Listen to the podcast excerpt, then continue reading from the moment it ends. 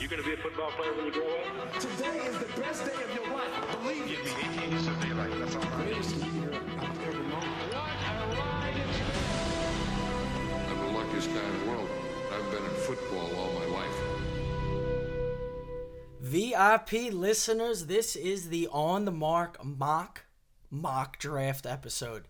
We love doing this episode because, of course, we love talking sports, especially when we have great sports guests, which we have lined up for this show.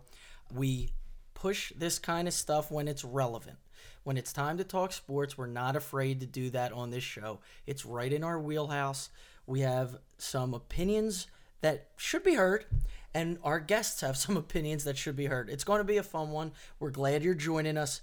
And Benny, I know you're just as excited as I am for this. I'm a mock draft geek, Marky. I, I absolutely love this time of year. I'm a huge NFL draft guy, but really, it's the time before the draft that's the best part of it. It's the guessing and see and planning where these teams are going to go. That's so interesting and intriguing. Absolutely. For me, the draft is, you know, a time of hope. I'm a Raiders guy. I've been my whole life. I haven't seen many great seasons, to say the least. So this has always been the most fun time of the year for me because it's a time of hope.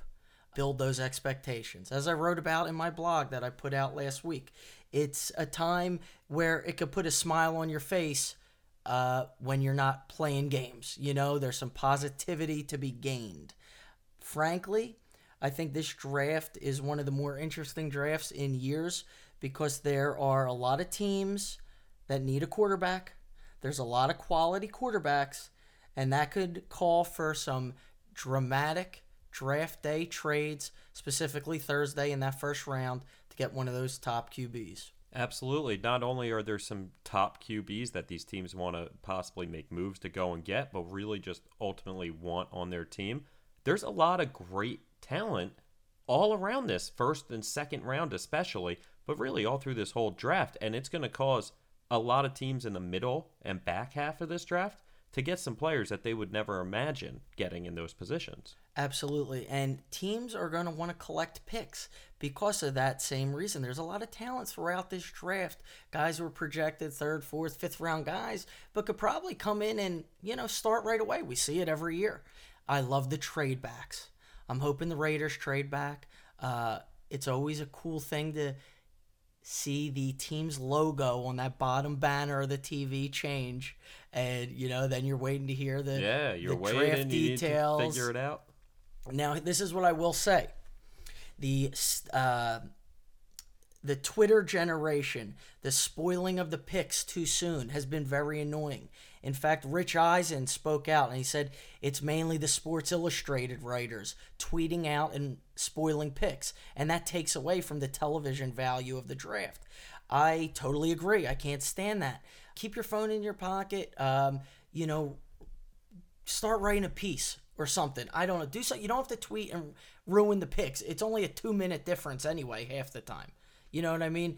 I like watching the thing unfold on live TV. There's something cool about seeing your team and your organization pulling the curtain back a little bit and seeing them operate on a live basis. Absolutely. It's one of the few times you actually get a live look in at that sort of process because, you know, while free agency has a time where it starts and they have a countdown towards, they don't necessarily, uh, not everything happens right away. Right. It takes There- time, right. weeks, months even.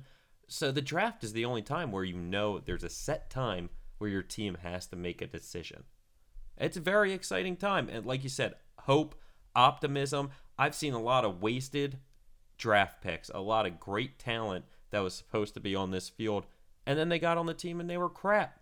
Sometimes it happens, man, but it's exciting to look at these young guys and project what they could possibly become. Yeah, and you know, I always enjoy seeing like the draft summary and I like seeing the names and the schools they went to. Guys from all across the country, all these different schools. It's cool. I It love when like a Michigan and Ohio State guy get picked back to back by the same team. like that. And now when they- teammates get drafted together, yeah, that's cool that's too. awesome. I love when the rivals get drafted together because that rivalry before in college that they hated this other guy makes this bond stronger now with this new teammate Yeah. because you went through these possible Oh, Big yeah. Ten and games you know together. Back room, locker room bets when those guys those guys teams play. Absolutely. Now let me have a little fun here. We now we know why we love the draft. Everybody knows that. Monday night football is an abyss right now. It's an absolute mess.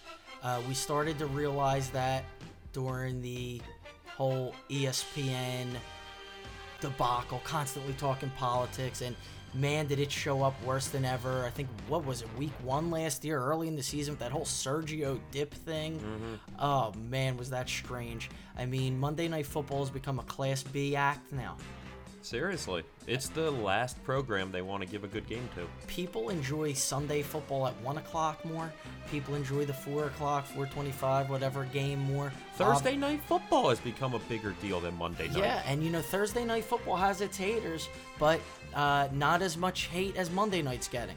Uh, the only rivalry that Monday night football has in terms of getting hated on is those London games. Sure. And I don't necessarily hate the London games, but I'm looking forward to almost putting a fold on that era. Like they don't need to happen. I feel bad for the players. At the end of the day, though, I kind of do like it. You have that 9 a.m. game. I don't wake up to watch it. No, But it's kind of cool that when I wake up, there's already a game happening. O- Odds are it's a game I don't care about Sure. more often than not.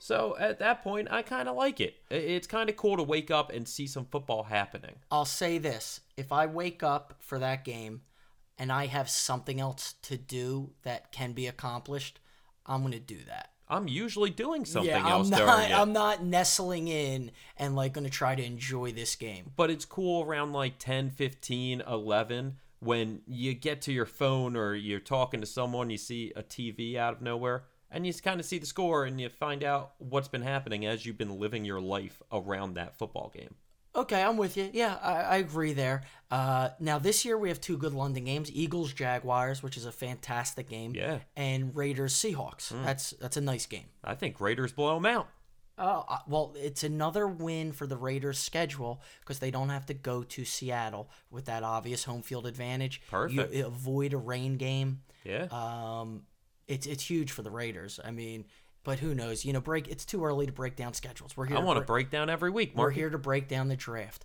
Now, getting back to Monday Night Football. When I was riding over here, Benny, my dream Monday Night Football booth hit me. Because the booth is a joke right now, and it's been a joke. It's not a two man booth to me. Okay. I loved Gruden. Gruden had nobody to work with in that booth. He was excellent, but, you know, Sean McDonough, an absolute charisma vacuum, doesn't have a big game voice. Whoever the hell else, Mike Tirico, another charisma vacuum. Not that I don't like Mike Tirico's body of work, I just don't didn't think he was the right fit for Monday Night Football. I want to see them get back to the three man booth. And I thought of the perfect booth for them that would be realistic, fiscally responsible, and entertaining as all hell. So, okay number one, to when you make news, part of making news is there's got to be some splash factor involved. absolutely You bring Chris Berman out of retirement mm. and you put him in the booth. Not as the play by play guy, as almost like the Dennis Miller now. okay Okay, so you have Berman. Then you put in here's a wild now the wild card factor. Mel Kiper, wow great voice, has a cool look to him, well respected in football, can translate that draft knowledge into the league, bring that to the booth. The guy certainly knows football. He knows NFL football. He's been around the NFL for decades now. And then you bring in for play by play. I think the guy does an excellent job, and he's already a ESPN employee. Chris Fowler. I love fowler Love Fowler.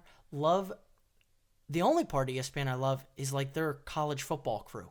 I like Herbie. I like Corso, Fowler.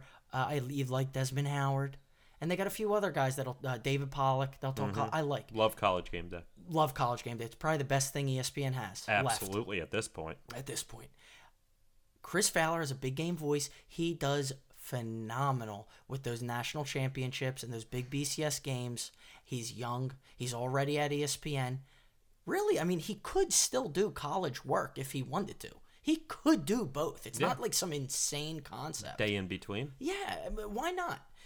that that three man booth would be simple, an easy transition for those three guys, and it would actually have me interested to watch and listen, which they do not have right now and really haven't had in a very long time. I love it. I just got to say, I don't know if Mel Kiper is a booth kind of guy. I love the idea. Maybe he's a guy you bring in on the side that you throw can this cut one down into. Let me throw this one at you. Okay. He, he I don't think he would settle for that because that's not a step forward in his career. I think he would need to But let me- because he needs the time to do the draft. Yeah, but the season is over well before he can be prepping. I know he does it all year round, but this is what I wanted to throw at you. Who does, in your opinion, honestly, makes more sense for a Monday Night Football booth? And you probably totally forgot about this. Mel Kiper or Tony Kornheiser? Well, okay. I agree. Yeah, Mel Kiper. Mel it. Kiper or Dennis Miller? Sure. I mean, Mel Kiper, But right? Yes, but Dennis Miller and Kornheiser are brought in as that guy that really shouldn't be in the booth that they want for his outside opinion, if you will. I'm saying I think Mel Kiper has done brilliant work. Throw the guy a bone and let him take another step forward in his career where his career has almost plateaued. By definitely plateau. And that's not fair to Mel because he puts in a lot of work. a plateau just like his hair. Mel Kiper, I really enjoy Mike Mayock, and I really actually do enjoy Todd McShay's breakdown of it. I think they're the three best with the draft. I could see it happening just because Kiper probably is so fed up with McShay stealing his shtick, breaking his rules, And yes, and by being ele- younger, being better looking. Right. So, and by giving Kiper a little bit bigger of a role at the company, you then let McShay expand his role and get his name more known and recognized. Sure. McShay's been around for a while now doing this Mm-hmm. thing. I, I just think that would be a simple booth that would create a cool buzz for a brand and a show now in Monday Night Football that desperately friggin' needs it. It would be much better than what they have. It's a great trio. I'll say that. Very good trio. All right. Now, let me throw this at you guys real quick, just so you know, in case you didn't read the uh, On the Marc draft preview blog last week. Fox, for the first time ever, is carrying the draft. NFL, the NFL Twitter account, tweeted out a advertisement for the draft and didn't even acknowledge that ESPN has the draft. They are so sick of ESPN and how they have demonized the league in more than one way. They are looking to separate themselves from ESPN at all costs. And gang, it's Monday Night Football is only going to be on ESPN for a few more years. Then it is going to be back to a cable network. Maybe ABC uh, gets it again, but even though they have that uh, ESPN affiliation, it would be a, a different broadcast type of team. Uh, I don't see any way NBC carries Monday night and Sunday night football. It would be expensive. It'd be expensive as all heck. So maybe CBS. It would make sense. And I'll tell you what, it makes sense for Monday night to be on a different network Absolutely. than a sports network. Yeah. Because it's a show, it's a broadcast. Yes. uh, it's a brand in different- itself. different than your normal games. Yes. So it deserves a primetime spot on a primetime network, Yeah, man. Uh, not a garbage network like ESPN. And I thought back in the 90s and early 2000s, I thought that Monday Night Football on ABC and Sunday Night Football on ESPN was can't miss. People don't realize the end of Chris Berman and Tom Jackson on NFL Primetime was because Sunday Night Football left uh, ESPN to NBC. And when Sunday Night Football goes to a network, that network also, in the agreement, pays for the rights to the highlights of all the games during Sunday's action. So that primetime was a highlight show. And I'll say this: I do enjoy Football Night in America. Well, Dan Patrick is off of that now. I I love Dan Patrick, He's but gone. yes, I know he he left. so Dungy and Rodney Harrison don't do it for me. No, I agree. They're not great. I was a big Dan Patrick guy. Yeah, I like Dan Patrick, and I like Dan Patrick back in the day at ESPN, but we all know how that's changed. And gang, let me just tell you why we're calling this the mock mock draft episode. The prognosticators, the Mel Kipers, the McShays, the Jeremiahs, as good as they are, they they don't nail the these picks in a high percentile. uh, by any means. So they're studying this thing nonstop and they're still wrong.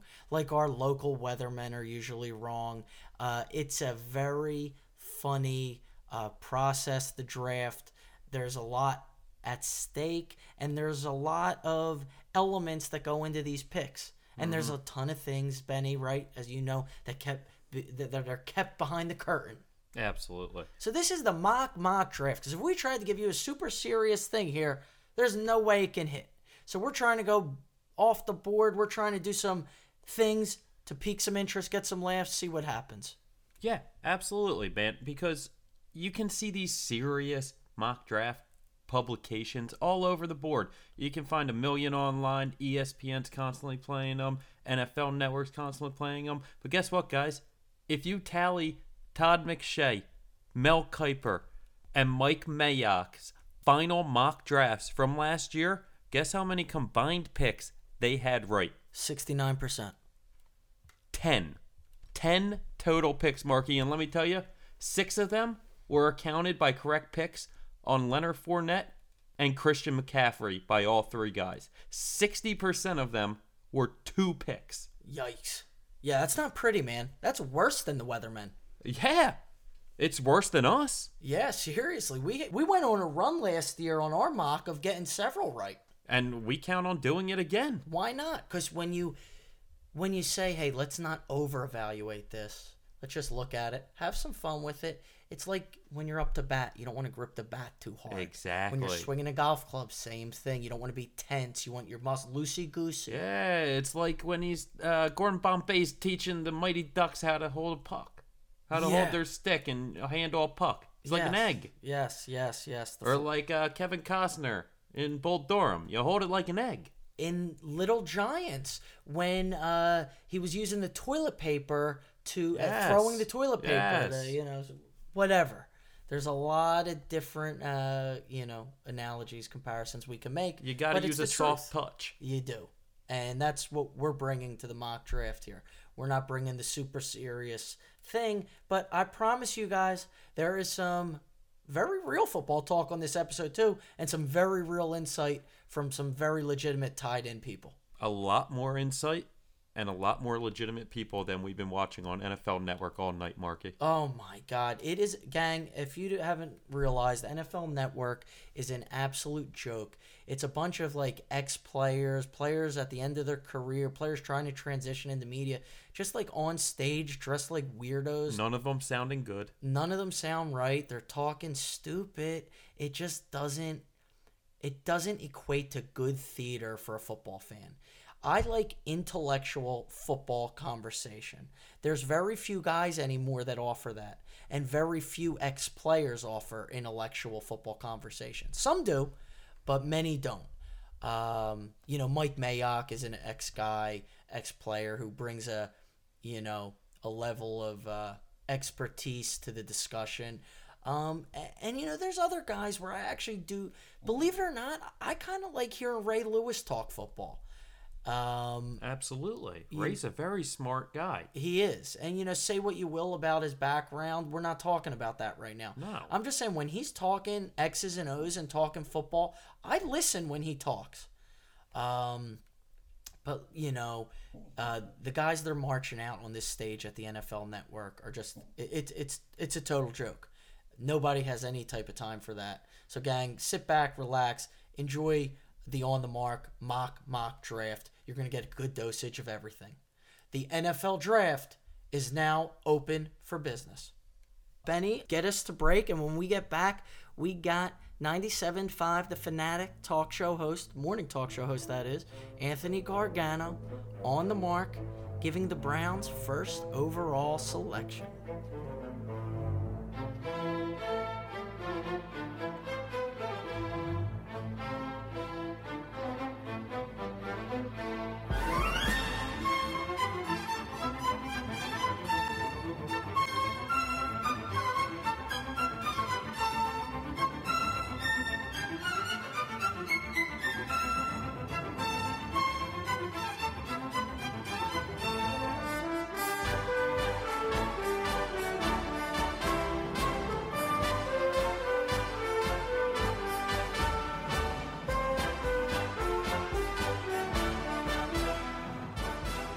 All right, VIP listeners, to kick off this mock draft episode, we got our man, 97.5, the Fanatic Morning Talk Show host, Anthony Gargano, joining us.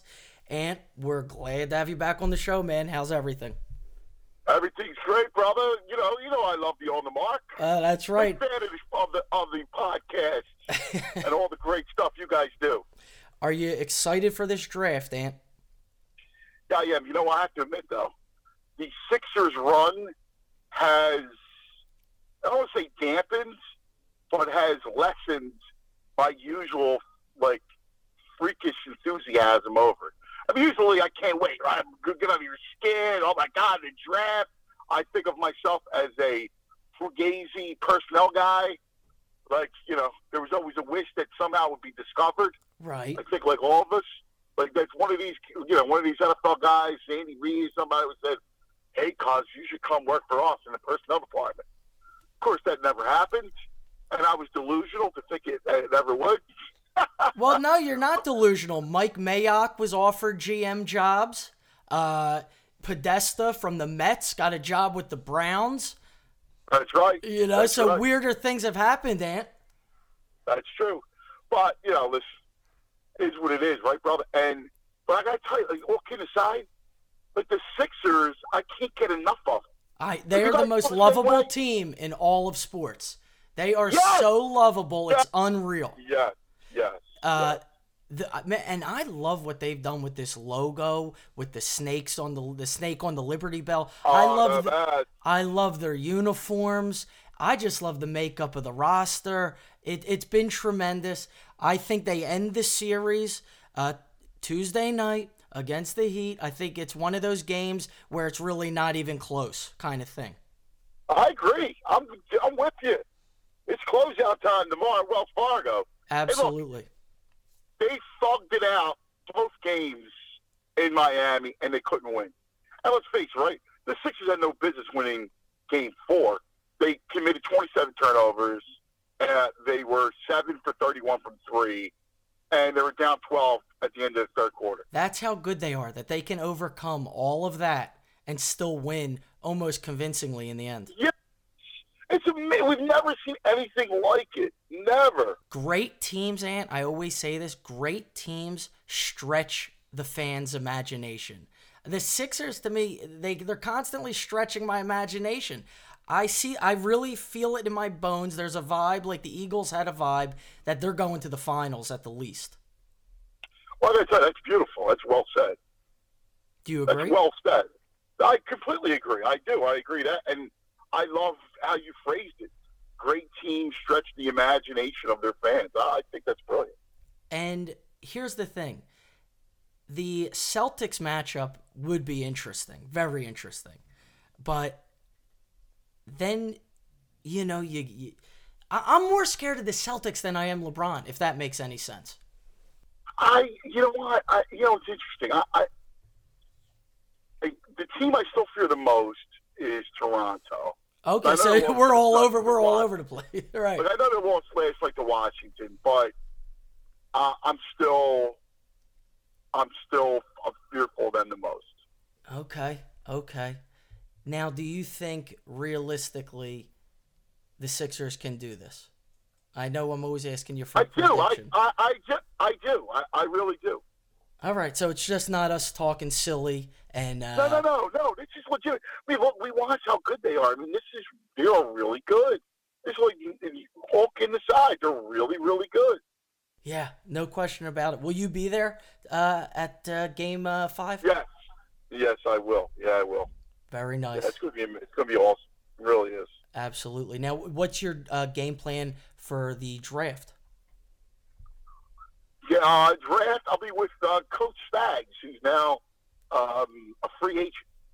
Okay. So Coach. Spags and I are getting together for the draft. In fact, he's going to be on the program tomorrow. Very nice. Very nice. Is he looking to get back in the league sooner than later, or is he content? Yeah, he, he's going to take one year off and then get back in the league. Get back. He's not done coaching. He said he, he loves he loves it. It's in his blood. It was funny. We had a great conversation today about but he, he's they're used these coaches. Remember, especially around draft time, they're used to being in their offices, going over film and living in their offices for like 15 hours a day. They're at the complex, 15 hours a day, right? So they eat there. They have a cold. They go get medicine from there. Like, like you name it, life takes place at the complex. The only people they see. So he was like, I can't get to the point with a doctor. And he was used to just going to the trainer. They had the doctor come in. It's little things like that, slice of life, that these football guys are so sheltered from the outside world. It's almost like a military lifestyle. Yeah, very much so. Very much so. Yeah. Well, hey, I, I you know I'd love to see him obviously get back in the league on the mark. Uh, we'll name him the Italian of the week as soon as he gets hired. Wherever he gets hired, he'll be our Italian. he'll be our Italian of the week. Uh, now, for mock draft purposes, we have a bunch of different callers. We're calling it the South Philly mock draft. We got guys from all over telling us or predicting for us rather who you know these teams are going to take. We gave you the number one overall pick and the number four overall pick with the Browns. Where do you see them going? What are you hearing? All right. Well, I think the number one pick they're going to go Saquon Barkley. I, I think. All right, there it is. The first overall pick in the on the mark mock mock draft.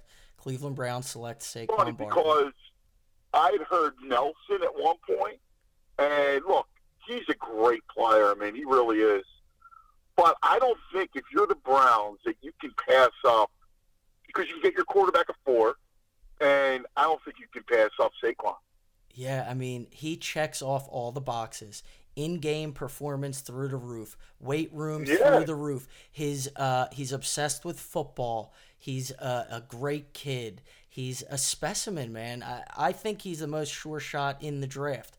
And then at four, the, I'm assuming you're thinking they're going to just select whatever quarterbacks left out of the crew. Yeah, I think they go. Well, I think I think the Jets go Baker Mayfield, and I think they go Darnold. Okay, and that makes total sense because Hue Jackson loves his USC quarterbacks, Cody Kessler, Carson Palmer. Of course, Hue Jackson went to USC.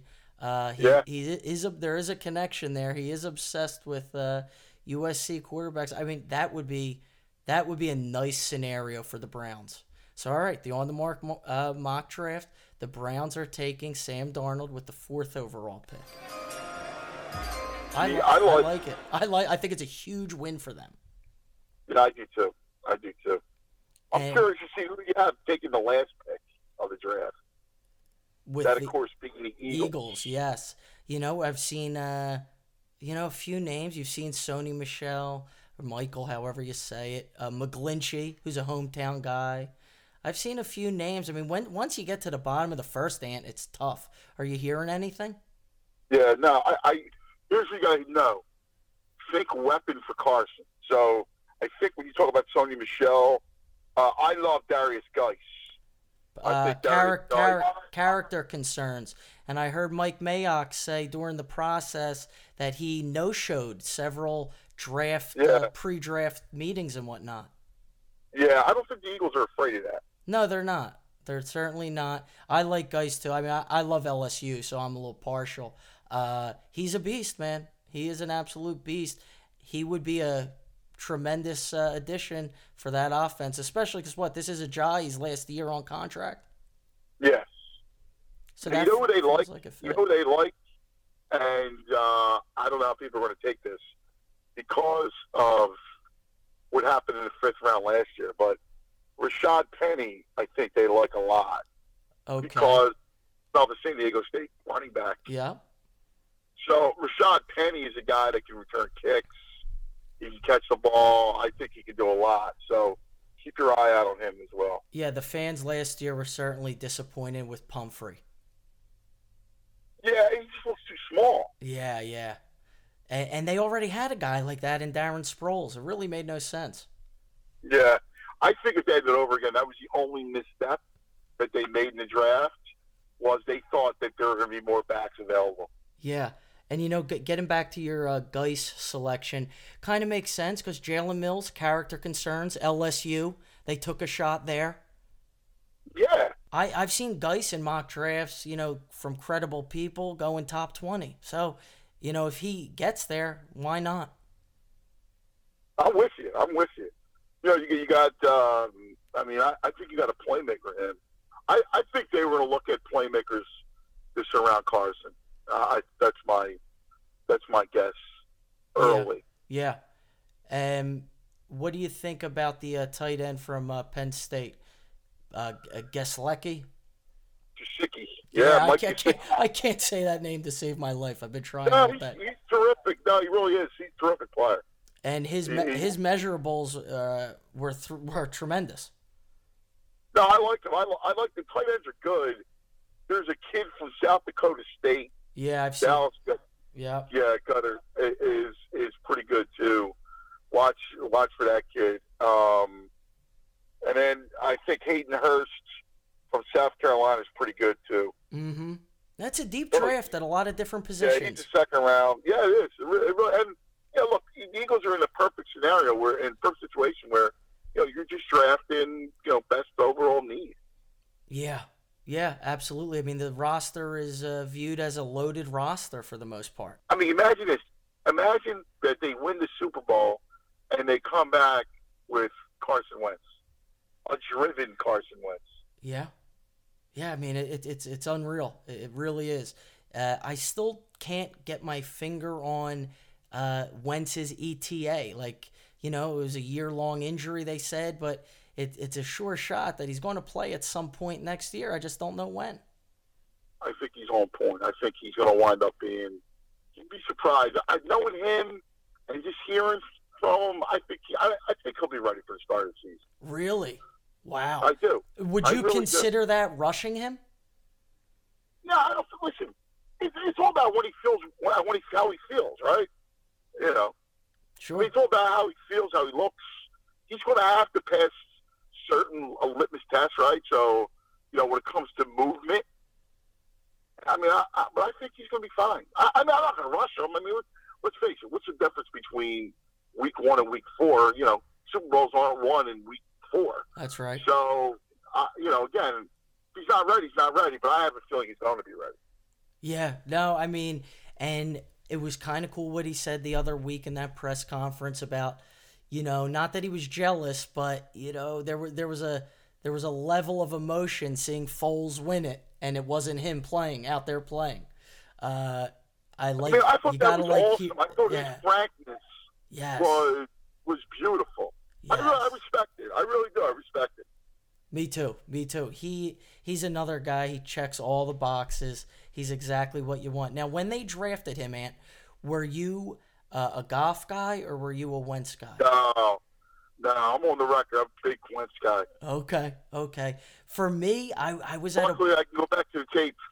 yeah, no, yeah, of course. We, it can be proven for sure. I didn't know, man. The the whole the whole school thing, the small school thing for a quarterback freaked me out big time. But I was proven not not that I was, you know, outspoken about it, but you know, Wentz certainly put that whole thing to rest, certainly clearing the waves for Allen uh, in this year's draft.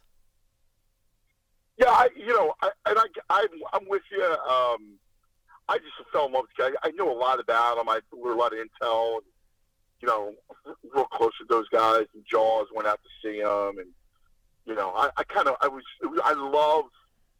Um, I talked to him. We did an interview, and kind of fell in love with him. He was like really smart. I, I'm going to tell you something. If I'm going to bet on a quarterback, now, assuming that they're all in the same ballpark when it comes to measurables, right? Size, arm strength, and that sort of thing. I, I, I got to take the smartest one. It's always going to be about intelligence for me. Yeah, it's a cerebral game from that position. is so smart. He's so smart. S- You know, with, what intellect is, it's it's funny because it, I, I rated really, really high. Not, and not just quarterback, and not just, you know, overall. I mean, you know it's funny? Joel Embiid is a incredibly intelligent guy. Oh hell yeah! Really, really intelligent guy. You can tell just by his social media game how clever he is the whole Oh thing. my god, yeah. But his mind, and it's what makes, it's what helps makes him great. Because he can mimic, you know, whether it's Olajuwon or he mimicked James Harden. Like what? He said he he's on record as saying he learned how to shoot from watching white guys shoot threes. That's how he learned his form. Yeah. You know, it's funny now. I'm thinking it's like Embiid. I, I do think he's a, like a comedic genius. It's almost like when uh, Jake LaMotta stopped boxing. He tried to become a stand-up comedian. Right? we all know the movie Raging Bull, of course. It, maybe when Embiid's done winning titles and MVPs uh, in the NBA, maybe he'll go and be a successful stand-up comedian or actor. Honestly, Yeah, right. I mean, I mean, and I know we're bouncing back and forth between Sixers and draft here. I don't mind that. It's two great topics. I think Ben Simmons is an absolute stud, and I think Embiid is right there with him. Like, I already think they're both like top 10 in the league. I know. I, I it's unbelievable. It's unbelievable. It really is. So true. It's it's amazing. I mean, I, I, his, I mean, think about this too about Embiid. He speaks several different languages. Right. You know, I mean, like the the guy is man. I, he's new to the. I mean, he just picked up a basketball. He's 16 years old. I mean, it's amazing how little of the game he played. It it is. It, it's mind blowing. It, it- and and then they pair it okay with the perfect demeanor. I mean, you know, the Heat were trying to play that uh, street rules out there, really banging them around, really talking trash, getting physical. And Ben Simmons had the stone face, calm, cool, and collective. Embiid, the same thing. Uh, you know, I just I love their demeanor. Their talent level is, uh, in my opinion, borderline unmatched even this early in their careers. It's it's one of the most special things I've I've seen in a very long time. Well, you, you know what's amazing? The Heat had to play it like that. They had to thug it up. It's the only way they can play, right? Right, right. Because they're outman talent wise. Mhm. And I love the grit that they show. I mean, Ben, that Australian inner toughness. Yes, yes. I mean, that uh, incredible um, inner toughness is amazing. I mean, it truly is. came out totally unfazed through all that. Uh, the Heat, uh, like you said, they knew they were outmanned. Uh, they knew they were outmatched, and like we had said earlier, I think it you know it ends Tuesday night at Wells Fargo. I, I'm with you, man. I think it's closeout, baby. No question. Now, Close, it's closeout. Now, Ant, I know you got the crabs and macaroni cooking. I know you're ready to eat. I'm going to leave you just with one last question. Uh, uh, Yeah. Okay, a, a lightning bolt kind of guy, uh, a guy who's, you know, had some controversial news about him, but I really dig the kid, big time. Baker Mayfield. What are your I thoughts on. Baker? I do too. I love him. I, I don't know what it, what it, what it is. I think he's going to be terrific. I think he's tough. I think he's. I think people. I think team, teammates respond to him. I think they'll play for him. I think your instincts are dead right. Okay. Now let me ask you a question. Is he the type of guy number one, we know he's he's fell victim to this Manzielish stereotype going around. They're both from the same area of Texas. Uh, they were both polarizing college quarterbacks, slightly undersized and whatnot. But I just think Mayfield blows him away. But do you think Mayfield's career trajectory is going to be dependent on which organization he lands with? Yeah, I do. I, I think it's all about whether or not he gets to the right place, whether or not he gets to the right system, right coaches.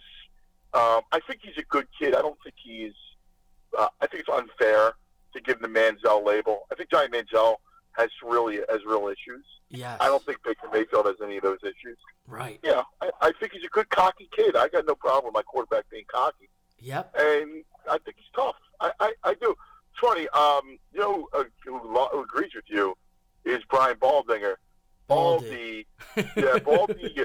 oh, Baldy, Benny. So Ba- Ba- Baldy uh, did a lot of Big Twelve games, and his uh, he was down there all the time. He loves Baker Mayfield. Says Baker Mayfield is number one quarterback. Wow. Wow.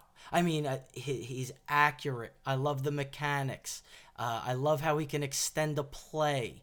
And he's a type of guy to me, major chip on his shoulder guy, but a, a football junkie. And that's a, a perfect storm for almost like that Tom Brady level of competitiveness. By no means am I comparing them, but I'm just saying if you have that level of competi- competitiveness in you, that level of fight, that can lead to a lot of good things. I, I, I, I'm, I'm with you. I'm, you know, it's funny. The only thing is, and it's real, size. I mean, it's a real thing. I, I don't think it's, I don't think it's a death knell by any such uh, stretch. But you know, I, it, I'm staring at him, and I'm staring at Darnold, and I'm going, hmm. It's interesting because I think all these quarterbacks. Um, I, I mean, I like Rosen too. I think Rosen's smart. Yeah. I think he, he's a smart guy. Uh, it's funny these quarterbacks are really, really. It's really, really interesting. And then you know, some teams like I was talking someone uh, who really likes Mason Rudolph a lot. Uh, yeah. Yeah. Yeah, I, I'm. You know, I thought he was a system guy, but you know, I, I'm always a little leery of the Big Twelve, only because you know of that system kind of thing. But I, I do think you're right about Baker Mayfield. I think he's a winner. I think it's in his soul. Absolutely, I do too. I would love to see him land in like uh, a situation like Jacksonville, running game, good coach, GM, real nice roster, nice defense. I think Jacksonville for him would be a beautiful fit. Uh, he's just not going to be on the board for them. I agree. I, I it's a shame because I think you're right on. Like you imagine where he would go if he, if he was there, how perfect that would be for him. Uh, oh my god! And I think they would be With probably that big back. Oh, yeah. Fournette, yeah. And I think they would be right back in that AFC championship game or knocking on I the door of it with him as a rookie. I mean, I'm, you know, a little bit of a take there, but it is what it is. I'm, No, I'm, I'm, with, I'm with you. I'm with you. I, I'm sure. curious to see, um, you know, what, what the Jets do, though. I mean, you know, do, do they go Baker Mayfield? Do they go Sam Darnold? right. Well, the ultimate Jet pick, man, would be Bradley Chubb. That would be the ultimate pick. They love taking defensive players, top 10. Uh, Got to get your quarterback. I mean, no, I know. I know. I you got know, so many. gotta- it's like, it's like you know, you look at the, you look at, you know, if I'm the Giants, I mean, I, I got to think. I'll be honest with you. If I'm, if I'm the Giants, I, I go quarterback. I do too. I was saying that When before I we started the show. Yeah. When am I going to be drafted second again? I actually think you know how the Giants are looked at as like, as like a high class uppity organization. I almost feel like Rosen fits that whole mold. I could say it. You know, and and then uh, you know the Jets have been known to take a USC quarterback. Maybe the Jets end up with Darnold. It could go so many which ways. It, that, that, that's what that's what makes it fun. I, I like how you refer to the Jets as the cousins of the Eagles. I tell my friends in New York that you say that. I think that's like a good fair reference. It is. I think they're very similar. Eagles have been historically better. However, I think the fans, I think the fans are very. It's Queens, it's Brooklyn, it's the Borough fan. Like Yeah. the the Giant. I I spent a lot of time up there, and the Giants were always Connecticut, Manhattan, Right. North Jersey. Right. You know the Regal, the Regal. Yes. While the Jets were more of the Long Island, Brooklyn, Blue collar. Staten Island. Yeah, more more more the Boroughs. No question. Well, all right, Ant. We always love having you On the Marc. We appreciate you. Go enjoy those uh, that crab and macaroni dish. Uh, I love hanging with you guys. You know that. You guys Of- are the best. Of course, Ant. We'll talk later in the week, man. You got it, buddy. All right. See you, pal. Later. And now the draft is moving on, folks, with the number two overall pick. We have the New York Giants on the clock. Joining us is On the Marc Giants insider down in Dallas, Texas. The great Michael Pesh. Saquon Barkley is off the board. He went as a somewhat of a shock at number one. What are you hearing? You're you are in tune with the Giants. You're in tune with that program, that organization. Where do you see them going at two if those guys are off the board? Guys, thanks for having me. Appreciate the kind words. I'm in tune with the organization, but the last time I was on the show a year ago, I said the Giants were a left tackle away from being a Super Bowl contender. Yes, Here we are did. picking at number two overall a year later, and there are more needs to be had, even though they finally addressed the left tackle position after probably about five years. So, unfortunately, I think that the guy that the Giants front office is targeting, obviously Saquon Barkley, is off the board for me. Uh, and when you look at a lot of really listening to what Gettleman says uh, and what uh, the Mara organization. Uh, Guys, there was a cop that. Can we start over? There was a cop that just flew by. Mike's been arrested in Dallas, Texas. First, we're going to stage a sit-in now and protest this tragic event. So the Mara family is in is intrigued with who, Mike? The, the Mara family absolutely loves Bradley Chubb as well. Okay. Uh, so you know, having a pass rush, uh, someone that they could really build around after the, the departure of JPP, it's it's the identity of the Giants. Yep, Strahan, you know- JPP, Lawrence Taylor, Carl Banks. A little bit of a change because obviously they're going to be doing a lot more of a 3-4 look this season. Uh, I think they believe that Chubb can contribute in a lot of different ways. Uh, again, though, I think that you know they would look at a trade if they don't have the ability to draft Saquon Barkley because quarterback they really do believe, just based on the quotes, that Eli is going to be the short-term answer despite his age. Uh, he did have a good statistical season last year, so it's Yeah. tough to uh, it's tough to discount what he was able to do with uh, a skeleton crew, group of wide receivers, and and really a banged up offensive line and no talent whatsoever in the backfield. So And this is where I'm going to leave you on that. The we the we know the Mannings have their strong ties to the media. Where if they have if they reach out to a few journalists and say, "Hey, write a spin piece, get in these people on the side of Eli, uh, make that happen," they will make it happen. The writers.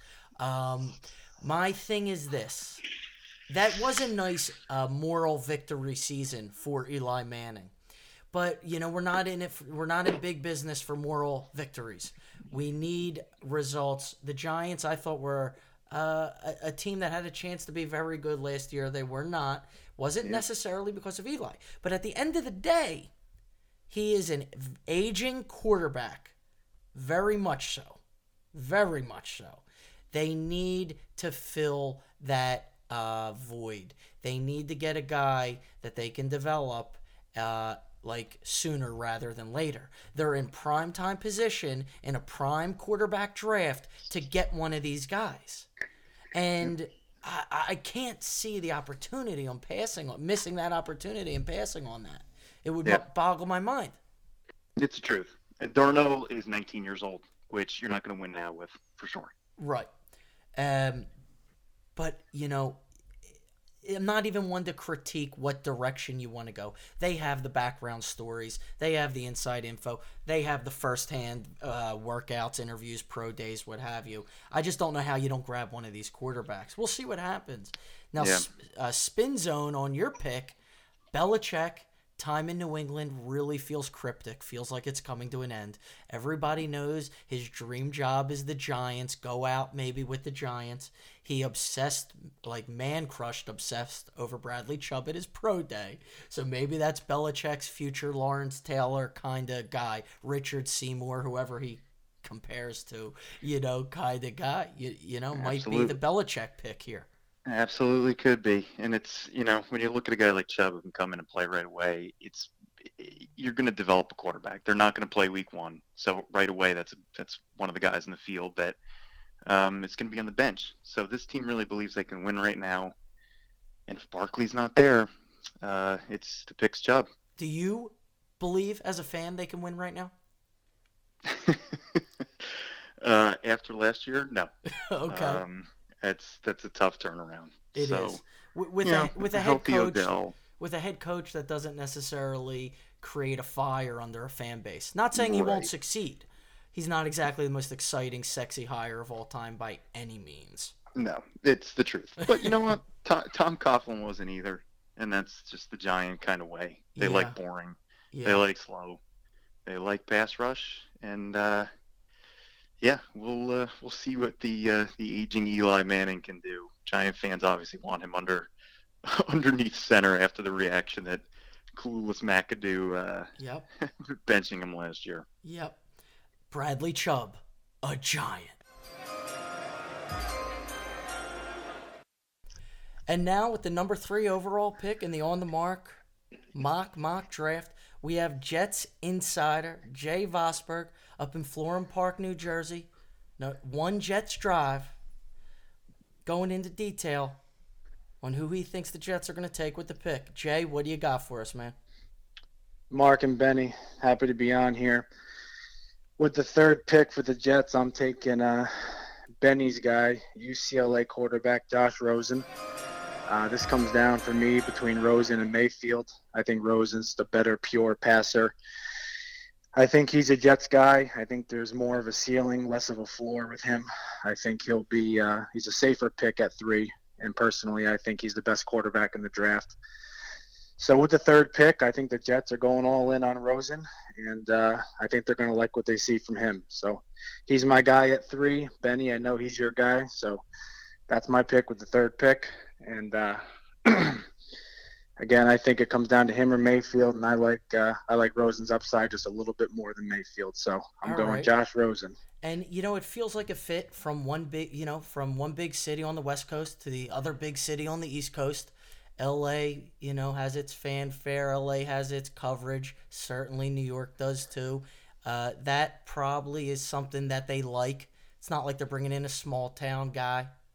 Uh, he's a he's a coin toss to me, man. He's a total coin toss kind of guy. He did nothing in college that overly impressed you besides his skill set. You know, the UCLA program uh, truly underwhelmed. Yeah, they did. I think he's a little bit of a weirdo. I think that's going to scare some people off. But I think from pure talent perspective, um, you know, he was the number one recruit coming out of high school. I think he's uh, got the size, got the arm, got the mechanics. I think he's a smooth thrower. Um, I think again, I think his floor is uh, his floor as a starting quarterback. I think is higher than Mayfield's. Uh, I do like the swagger Mayfield has.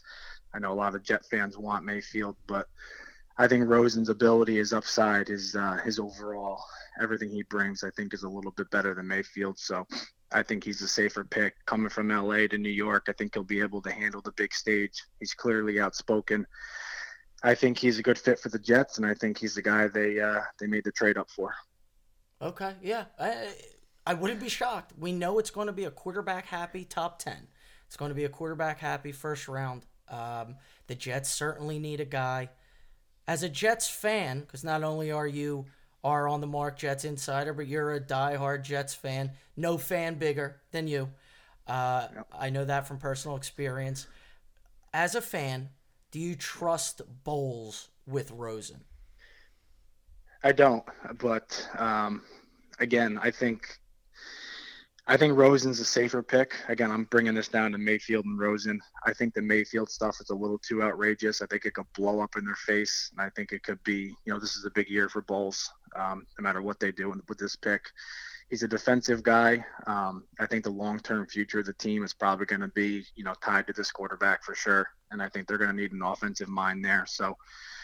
I don't have the full support of Bowles. Um, I think he's insanely average at best coach, but um, yeah, I don't know if he's the right guy to develop this quarterback. But for year one at least, I think they're going to try to avoid the uh, the egg on their face here with Mayfield because again, he could be the butt of a lot of jokes with uh, you know he's boomer bust, and the Jets are clearly more bust than boom when it comes to the draft. So. I think they're going to go Rosen, and I don't know if Bowles is the guy, but uh, Would you, you know, hopefully. would you cringe at a Josh Allen pick there? Uh, yeah, he's he's the one guy I would stay far away from. I think Darnold, Rosen, Mayfield. I think any one of those three would be a would be a good pick for them. Uh, but with Darnold off the board here, and uh, again between Rosen and Mayfield, I think he's slightly safer. But Josh Allen's a guy I would stay really far away from if I was if I was making the pick. It's funny because there's been really no talks of the Jets trading down or anything like that. Uh, they do have holes to fill. Um, is there no shot that they take a Chubb or a you know a weird crazy type of thing where they heard that Belichick likes Lamar Jackson and they take uh, Lamar Jackson? Yeah, yeah, they, they take him three. They panic and take him three. exactly. Eh, No, they they traded they traded two uh, you know early second round picks plus a second round pick next year, which will probably be an early second round pick. So to trade three premium picks to get to the number three spot, I think it's definitely uh, all in on the quarterback. Right. Um, I think they made this trade. I think they loved Mayfield at the time they made the trade, and then they kind of let the chips fall. Um, so I think again, everything I'm hearing is they got Mayfield, Darnold, and Rosen all kind of in that same grouping, same grade, and they'll let it play out. Um, it's definitely quarterback or bust here, though, for the Jets. I can't see any, even with the Jets' wackiness, I can't see any scenario where they don't take a quarterback here. What was your favorite Jets draft day moment? Kyle Brady, Vernon Gholston. what was the best for you? You were too The- the young qu- for the the- Ken O'Brien. Yeah, too young for Ken O'Brien. Um, the coolest Jets draft day was when they had the four first rounders, when they got Shaun Ellis, John Abraham, Chad Pennington, and they topped it off with Anthony Becht, who was a pretty cool tight end. Yeah, that was can't miss. well- I was just talking yeah. to him on Instagram. Wasn't overly productive, wasn't even really good, but he was just a cool like end of the first round guy. Yeah, he was in the league for like a decade plus. Yeah, classic Bill Parcells tight end. I Um, weirdly uh, hooked up with his cousin. yeah, that was my that was by far my favorite my favorite first round. Um, I mean, you were with me when they drafted Mark Sanchez. That was cool as hell, but Yeah, uh, obviously di- didn't pan out. But like in that day, it was really cool.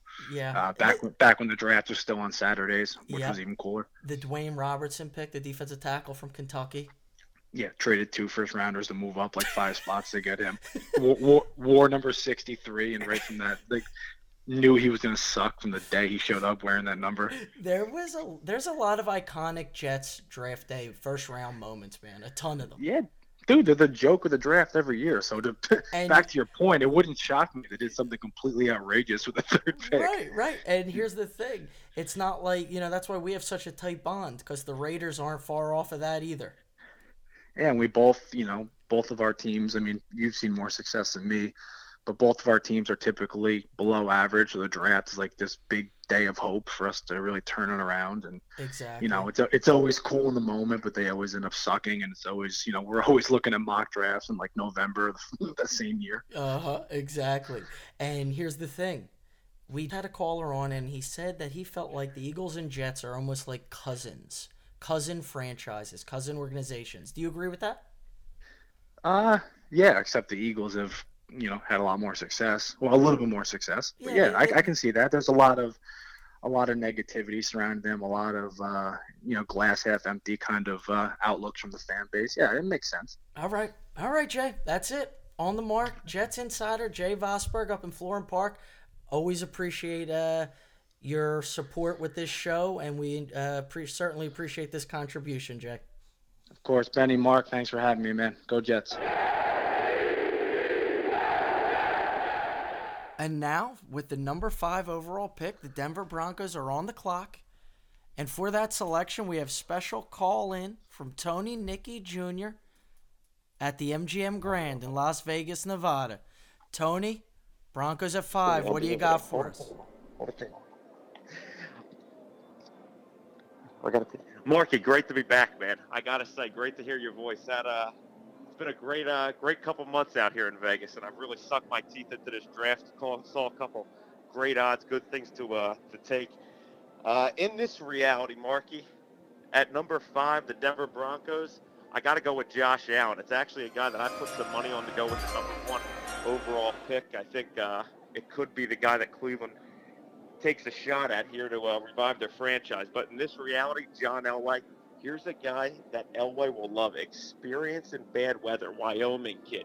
A guy that comes in kind of with a chip off his shoulder, community college kid out of high school, went there, and then comes to Wyoming. Hasn't had those big games, but here's a guy with the biggest arm in the draft, man. I mean, when you look at him in the combine compared to these other guys, when he throws this ball, I mean, this is a rocket coming out. And I know he's had some interceptions. He's sometimes overconfident with the arm, but if there's anybody that's going to love that, I think it's a guy like John Elway, man. He knows what it takes to win Super Bowls.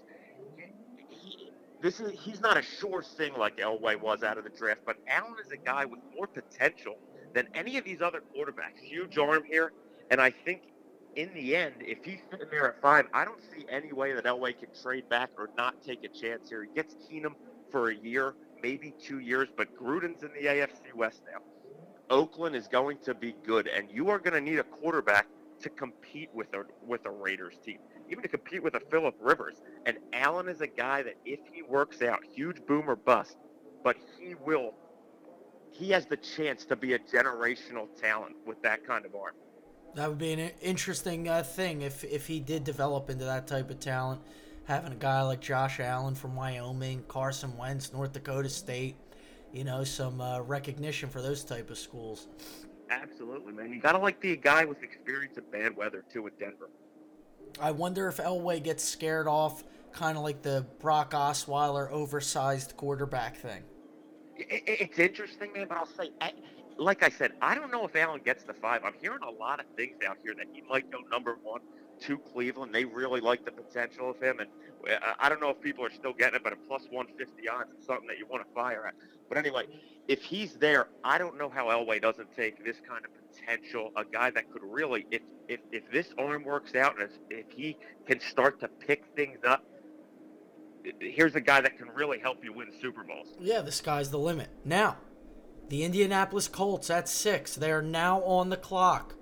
Who are you hearing? Who are you thinking they take at six? I mean, I, I mean, here at six, you got a guy. Frank Reich comes in, you know, ran that Eagles offense, and and what did the Eagles offense have? An offensive line that would rotate guys in, even with Peters falling, guys come in. You need that offensive line. And what has been the Colts' demise? Andrew Luck gets hurt. He hasn't played a game in two years. Why? This guy was getting crushed through his first couple seasons in the NFL. Who do you go with the most surefire thing in this draft? Quenton Nelson, the guard out of Notre Dame. Just a sure thing. Here's a guy that will, will block great for the run, open up huge holes. He's he's he's huge. Every bit of 6'5", 325 uses that to create huge run lanes, and, and, and he can really help protect Luck's blind side when he comes back. You, you can't to start. A, One too many martinis, Tom. one too many martinis, Marky. There's not a better position to build than the offensive line if you want to really establish a franchise. I'm with you, and many have said Quenton Nelson, the sure shot of the draft, the absolute stud. The tape, the film doesn't lie. Mike Mayock loves him. Ben, uh, now Benny's not in his head. I think Benny likes the picks. Tone, are there any other little tidbits out of Vegas you're hearing in terms of prop bets, bets on the first round, bets on the draft in general? Well, it's interesting, man. It, it gets expensive when you look at a lot of those draft props because some of those surefire things. I, I'm so intrigued by this Notre Dame total players in the first round sitting at one and a half. And to me, that's crazy. You got Quenton Nelson, who's a surefire top ten pick, and McGlinchey, his partner on the on the uh, left side of that line. These guys are McGlinchey's even looking like he could go into the top twenty, and I haven't seen many mocks where he falls out of that first round, a little bit raw, but. Uh, how he does it, how you don't get two Notre Dame players, even if it goes at minus 300, and you pay a little bit extra for it. Um, similar thing in Georgia, also sitting at one and a half, and you got the middle linebacker, you got Wynn the guard. So it's uh, are expensive, but I think you can make some money off of. Okay, Tone, we appreciate that. We're going to let this draft take shape a little more. This On the Marc mock mock draft. It's going to continue to develop. Uh, have another martini, and when we get to the one or two Steelers, more, buddy. and then when we get to the Steelers pick at 28, we are going to get you back on the line for that pick as well. I can't promise I'm not going to be slurred by that, but sounds good, buddy. All right, here we go. VIP listeners, we now have On the Marc blogger, a guy who's very tuned into the NFL and all sports, frankly. Big Al Russo joining us On the Marc to give us the Bucks pick, seventh overall. Big Al, what do you got for us? Marky, I am pleased to bring to you the Bucks' seventh overall pick out of Florida State, and I have to say this hurts a little bit as a Miami Hurricane guy myself. Derwin James, the DB, he's going to bring a lot of firepower to that team. They had an off year. They were slow. They were sluggish. They were terrible in the secondary. They couldn't do much. They're bringing guys in. They're trying to make improvements. They need a hard hitter. What was the biggest part of the Jacksonville Jaguars' success this year? Was that secondary. Ramsey. Yep. Jalen Ramsey out of Florida State. That swagger, that South Florida swagger, he'll get to stay in. He'll get to stay at home. That'll be huge for him. It's going to be huge for that team. Just bringing that swagger, everything they need. It's going to be perfect, a perfect fit for everybody. Yeah, he's a really uh, nice player, really nice talent. There's some people have gone as far as to say he's one of the top three talents in the draft. He's I I you know it's one of those things when you get certain guys that have a certain thing about them. It's the eye test. When you when you look at your gut and you look at certain guys, you just know. It's like the, we we have all these quarterbacks right now. We don't know. We don't have a good feeling. But you look at a guy like Derwin James. He can play. He can just flat out play. Take all the X's and O's out of it. He can just play football. Bingo. And that is the best thing you need when you're drafting somebody. And when you're a team like the Tampa Bay Bucks, who they've struggled, they haven't done much, you got to bring in a guy that can just play football, and he can just play football. No doubt. Okay, Big Al, thank you. You got it. You know, this slot in the draft, Benny, kind of bores me. Uh, six, seven, eight, and nine in this particular draft. I just find it boring, and I shouldn't because it has a lot of implications for my Raiders at ten. Uh, I don't know if it's because of the teams picking here. I don't know if if it's because of the names being tossed around in this little run. This slot bores me unless a Saquon falls or a Quenton Nelson falls. Uh, do you kind of see what I'm saying there? I totally get what you're saying. Now, I I do think that there are still exciting names that are dropping that are interesting to me, even if they go to one of these teams. But you're dealing with two Midwestern teams, a team out in Cali and a team down in Florida. Yeah. So eh, they're all expanded away from us, and we don't necessarily have a connection to any of these teams. To the point that I totally understand. Right. You're looking forward to more important teams. And uh, look, I kind of dig what the Niners have going on with Shanahan and Garoppolo and even John Lynch as the GM. I kind of like what they have going on, but I'm still just a little bored with them. I'll tell you another reason why you're a little bored with this slot is because there's a big name like Baker Mayfield falling down the board, and you wonder how far he's going to fall. But you know the Colts weren't going to go, the Yeah, Bucks weren't going to go, the. Bears probably won't go, the Niners definitely won't go. Yeah, none of them will. None of them will even consider it. So uh, who knows? So, guys, it's this going to is- be a bit. Yeah, and this is also uh, a potential trade spot. We're not doing trades in this draft, but this is a potential trade spot. It's for- Mel Kiper rules. Yeah. no trades. Yeah, because we can't we can't speculate on that really. Uh, it's just not worth our time because there's too many different scenarios that could shake out. Uh, where it's hard enough to mock Yeah. the draft as it is. Yeah, gang, I'm gonna be honest with you. This show's a total logistic nightmare. We have callers coming in from all over the world. Uh, we got On the Marc insiders going missing, not having cell phone reception, being stuck in airplanes. I'm not going to be able to sleep tonight. You're not gonna be able to sleep tonight putting together this episode. So you know we're gonna pray for Benny Spielberg and Pray for the prognosticators. Yeah, we don't need the prayers. You're right. Uh, number eight. Hey, I would love to have uh, Barstool's Big Cat give this pick. He's a Bears fan. He uh, enjoys his Bears football. He knows they stink. I really think they stink, and I think the coach they brought in is going to be uh, it's going to be an epic fail. But number eight, the Bears. They're known to play some defense. They haven't done that very well recently. They need help on that side of the ball.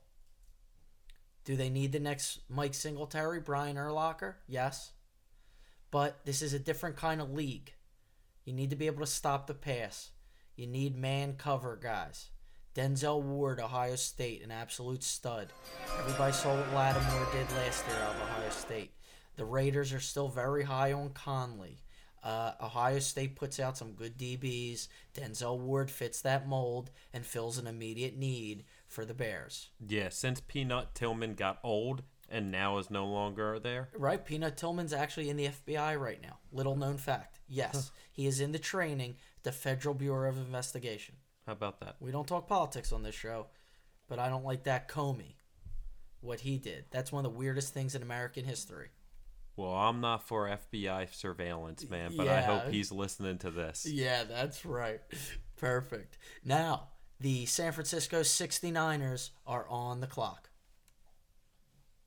Benny, who do you got for these Niners? Oh, I love these Niners this year on a side note. These Jimmy G led Niners, ooh, they're going to be dangerous. But what's going to make them even more dangerous That's is a- this that's a ninth pick. That's a fun game too. Raiders Niners Monday Night Football in Oh, San yeah. Francisco. That's Very a cool exciting. one. That'll be must see. A rare, good scripted Monday Night Football game. These Niners are going to be back to the glory days of the 49ers. I promise you that. But a man that's going to help them get there is this ninth pick, Roquan Smith, linebacker, Georgia. The man's a stud. He's an absolute freak. Uh, he's a day one, not only starter, possible Pro Bowler on day one. Being linked in comparison to Ray Lewis, and ironically enough, their former great middle, middle linebacker Patrick Willis was compared quite often to Ray Lewis. So he's in that mold. And I loved Patrick Willis, man. He he was always a stud. Sure. He was always a can't miss playmaker. I, I think Roquan's the exact same way. I think in a normal draft, he's easy top five pick, but because of all these quarterbacks going, a a guy like this is going to slip to a 49ers team, Yeah. and they have just another stud linebacker for the next decade. Yeah, no question about it. And you got to think that they'll be back in the playoffs this year. Roquan's a type of guy, week one starter, uh, immediate help guy. And another X factor of why a guy like Shanahan is going to want to bring him in is that he's been praised by his head coach for being a tremendous leader and holding himself accountable. And that's what these hard nosed bloodline NFL guys want to see. Mm-hmm. They don't want to see these kids trying to blame other people for stuff. They want to see him be a leader and hold himself accountable for his actions. And they need to be able to trust their guy to be able to hold himself accountable after what they're dealing with right now. He's an explosive player. That's the bottom line. We now have calling in Raiders blogger, co author of Al Davis Behind the Shield, former Raiders beat writer for the Contra Costa Times and San Jose Mercury Press, our friend Steve Corkran. Cork, we're so glad to have you back On the Marc, man. I love your football insight. It's uh, to me the best around with the Raiders. SnakePit.com. That work is phenomenal. It's you guys are putting out con- Raider content nonstop. It's a must follow for any true Raiders fan. Uh, must subscribe rather. Now, what are your thoughts on this draft, Cork? It's an interesting one, especially for the Raiders at ten and throughout. Really. Yeah, it is. It's um, it's a situation where they kind of have to wait and see how the draft falls to them. But I had a uh, piece that I wrote about a month ago. I said, if you look at this thing, I said they lose the coin uh, coin toss to the Niners, so they uh, you know so they lost the right to have the number nine pick. I said, but in essence, I said if you look at this thing, I said that they could wind up with like the sixth pick. and you say, well, how is that? Well, because the Raiders happen to have a quarterback who they like, and he's franchise type guy, and so if uh, three or four quarterbacks get picked in the top nine, well, then that's the same as if the Raiders pick um, six or seven. So, um, so it almost guarantees that they're going to have get their hands on a really good player. But something to keep in mind is that Reggie McKenzie likes his draft picks, and I think they've come to the realization, um, you know, that if this team, uh, talent-wise, was actually closer to the six and ten uh, team we saw last year, as opposed to the twelve and four uh, roster that we had a couple years ago, and so I think they know that they're a couple years away, and so it's like, hey, um, we, you know, our best move might be to trade out at ten and to get a couple picks. They could get a first round for next year as well. So um, keep an eye on it, that happening, Mark.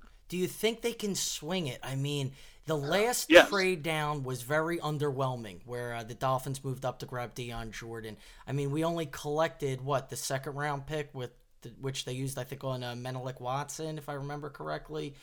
That is correct. Yes, right. Um, it was uh, underwhelming to me.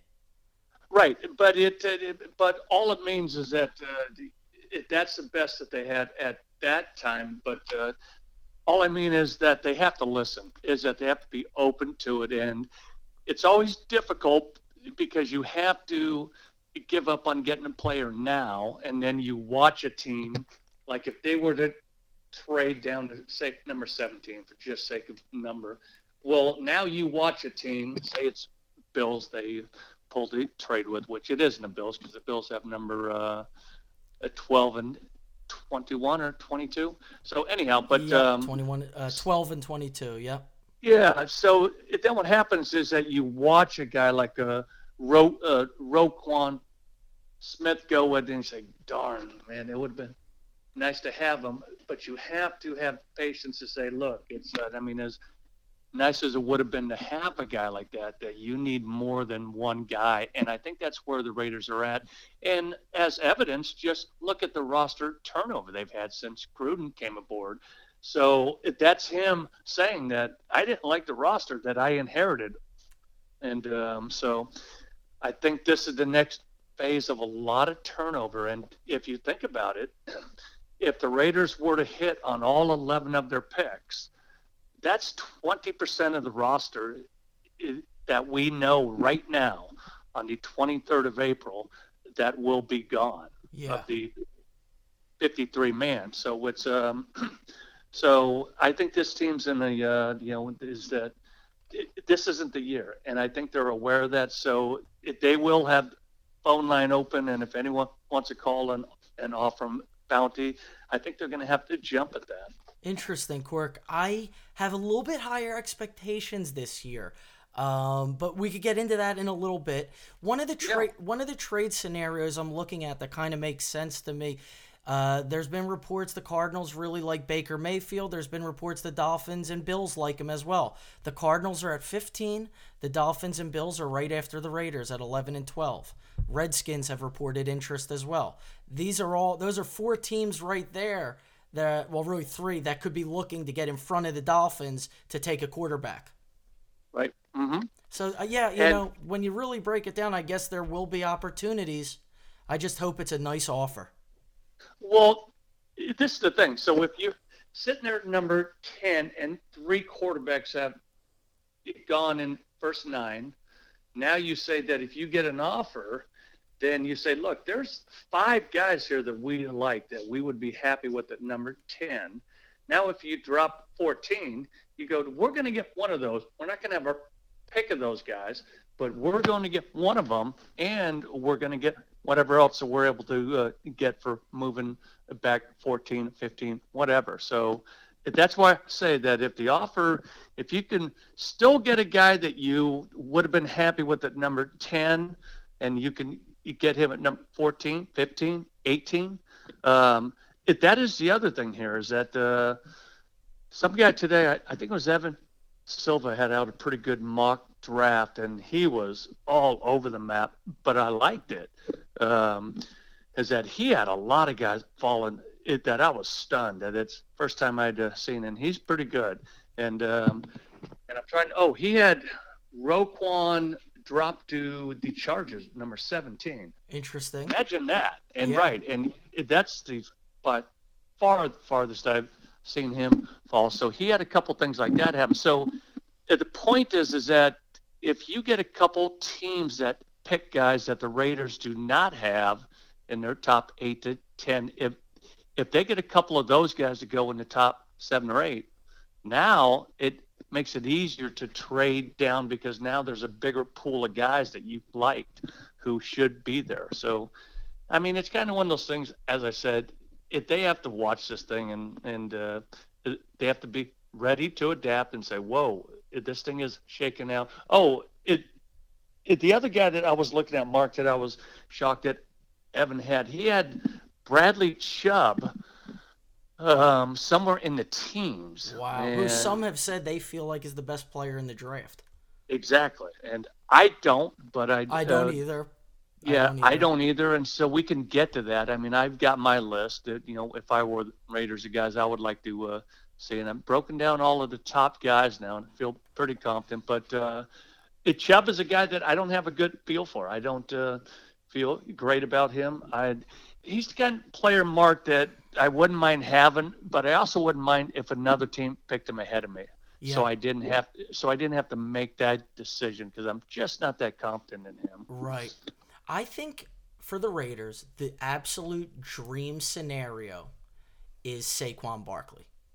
I think yes. in the in the he would be the Charlie Garner, Cadillac Williams, uh, Michael Pittman on steroids kind of role because he's so much more talented than all three of those guys. Yes, uh, and it and it could happen. It and it could happen. Um, is that uh, wow? I mean, but I looked at it and I said that I could see where a team like the Giants would pass on him because that's another team that has a lot of needs yes. and. Um, And I think when you have a quarterback who you benched last year, and that you know is in his 30s, and that has a, uh, played as long as he has, that you have to look at this and say that if we think any of these quarterbacks is franchise type guy, we have to pull the trigger now, because nothing else matters unless you have a quarterback. So you have to take the quarterback over running back every single time. Totally. So that's why I, that's why I think that the Giants have got to take a quarterback if they think that any of these guys, Allen, Baker Mayfield, uh, Rosen, or Darnold, if you know if any of those guys, if they think that uh, that player has the ability to be a franchise guy, you have to take him over Barkley, as hard as it would be. Yeah. And um, so, if you get a couple of those things to happen, then I can see where Barkley could fall. But uh, Is there I don't any way the expect him to be Niners would pass on Barkley? Um, not unless there's a player who I think the Reuben Foster thing is a wild card here because uh, John Lynch came out today and said that if they found out that uh, Lynch or not Lynch, if Foster.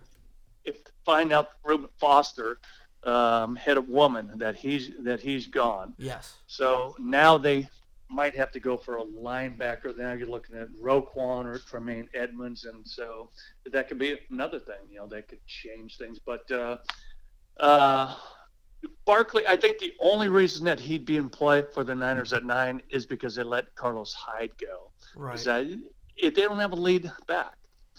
So um, yeah, so I could see them pouncing on him. Yes. So it, you know that's why this whole process is obviously fascinating. So if you had to call it right now for the mock draft purposes, uh, where do you see the Raiders going at ten?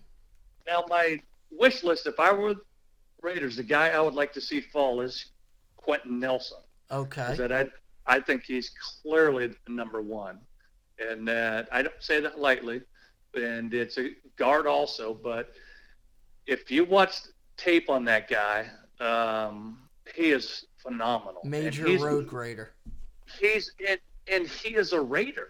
Oh, yeah. and. I and I had an article on that from last night. Is that when we watch these players, is that we can't help but put the uniform of the team that we like or that we cover on a player, and you imagine him in a game. Are you kidding me? Mhm. I mean, that's Wiz. I mean, that is Wiz Yeah. from 20 years ago. Sure. And if this is a guy who's going to maul people, and you say, well, they've already got the two highest paid guards in the league. Whatever, uh, they're both up there. You move Osemele out to tackle, and then you move Penn over to the right side. Whatever. Yeah. Now you have four beasts on the line. Penn is five if you want to uh, lump him in there. But the Hudson, Osemele, Jackson, Nelson, you have four guys who want to hurt you Yeah. every play. Yeah. So now it- now it improves the run game. It brings play action into play. How often did the Raiders use the play action from last year? Once. Oh, it was pathetic. Yeah. It was horrible. It so was now pathetic. you've got play action. It makes Carr better. It makes everybody better. And if you have the offense on the field for longer, it keeps the defense off for longer. So one guy like that could have ripple effect. And he's the kind of lineman that you don't see that often. Sure, Um, he's special. Now, are you yes. are you saying that's your dream, or are you saying you think he's actually going to be there? I don't think he's going to be Right. there. That's my uh, dream. So we'll move on. And so the guy that I think has a, a decent chance to be there, who I'd love to see, is Minkah Fitzpatrick. Oh yeah, that would be electric. Yeah, and uh, I think it's a toss-up, you know, that he will be there. Um, he has no negatives, um, and he has his defensive backs coach from Alabama is now with the Raiders. Mhm. Uh, that's going to carry a bit of weight. You're talking about a guy, and I did a piece a couple days ago on him. I uh, got a long time uh, scout to break him down. He said, "Look," he goes, "You're talking about the guy who can play either corner position. He can play nickel and slot, both safe spots, whatever you want." Yeah. And Now, so he- now we, yeah. we know the Raiders loaded up in free agency, specifically in that secondary, from safeties to corners. As to, Right. even today or Monday rather, they brought in uh, Daryl Worley from the Eagles, who graded out nicely uh, on Pro Football Focus with his time with the Panthers. Uh, Right. Panthers defensive line coach Mike Trgovac is with the Raiders now, so I'm sure he signed off on Worley in terms of character and ability. Uh, Sure. Tregovic and Gruden were on the staff in '95 uh, with the uh, Eagles as well, so they've known each other for a long time. I'm sure Gruden trusts his opinion. Uh, Sure.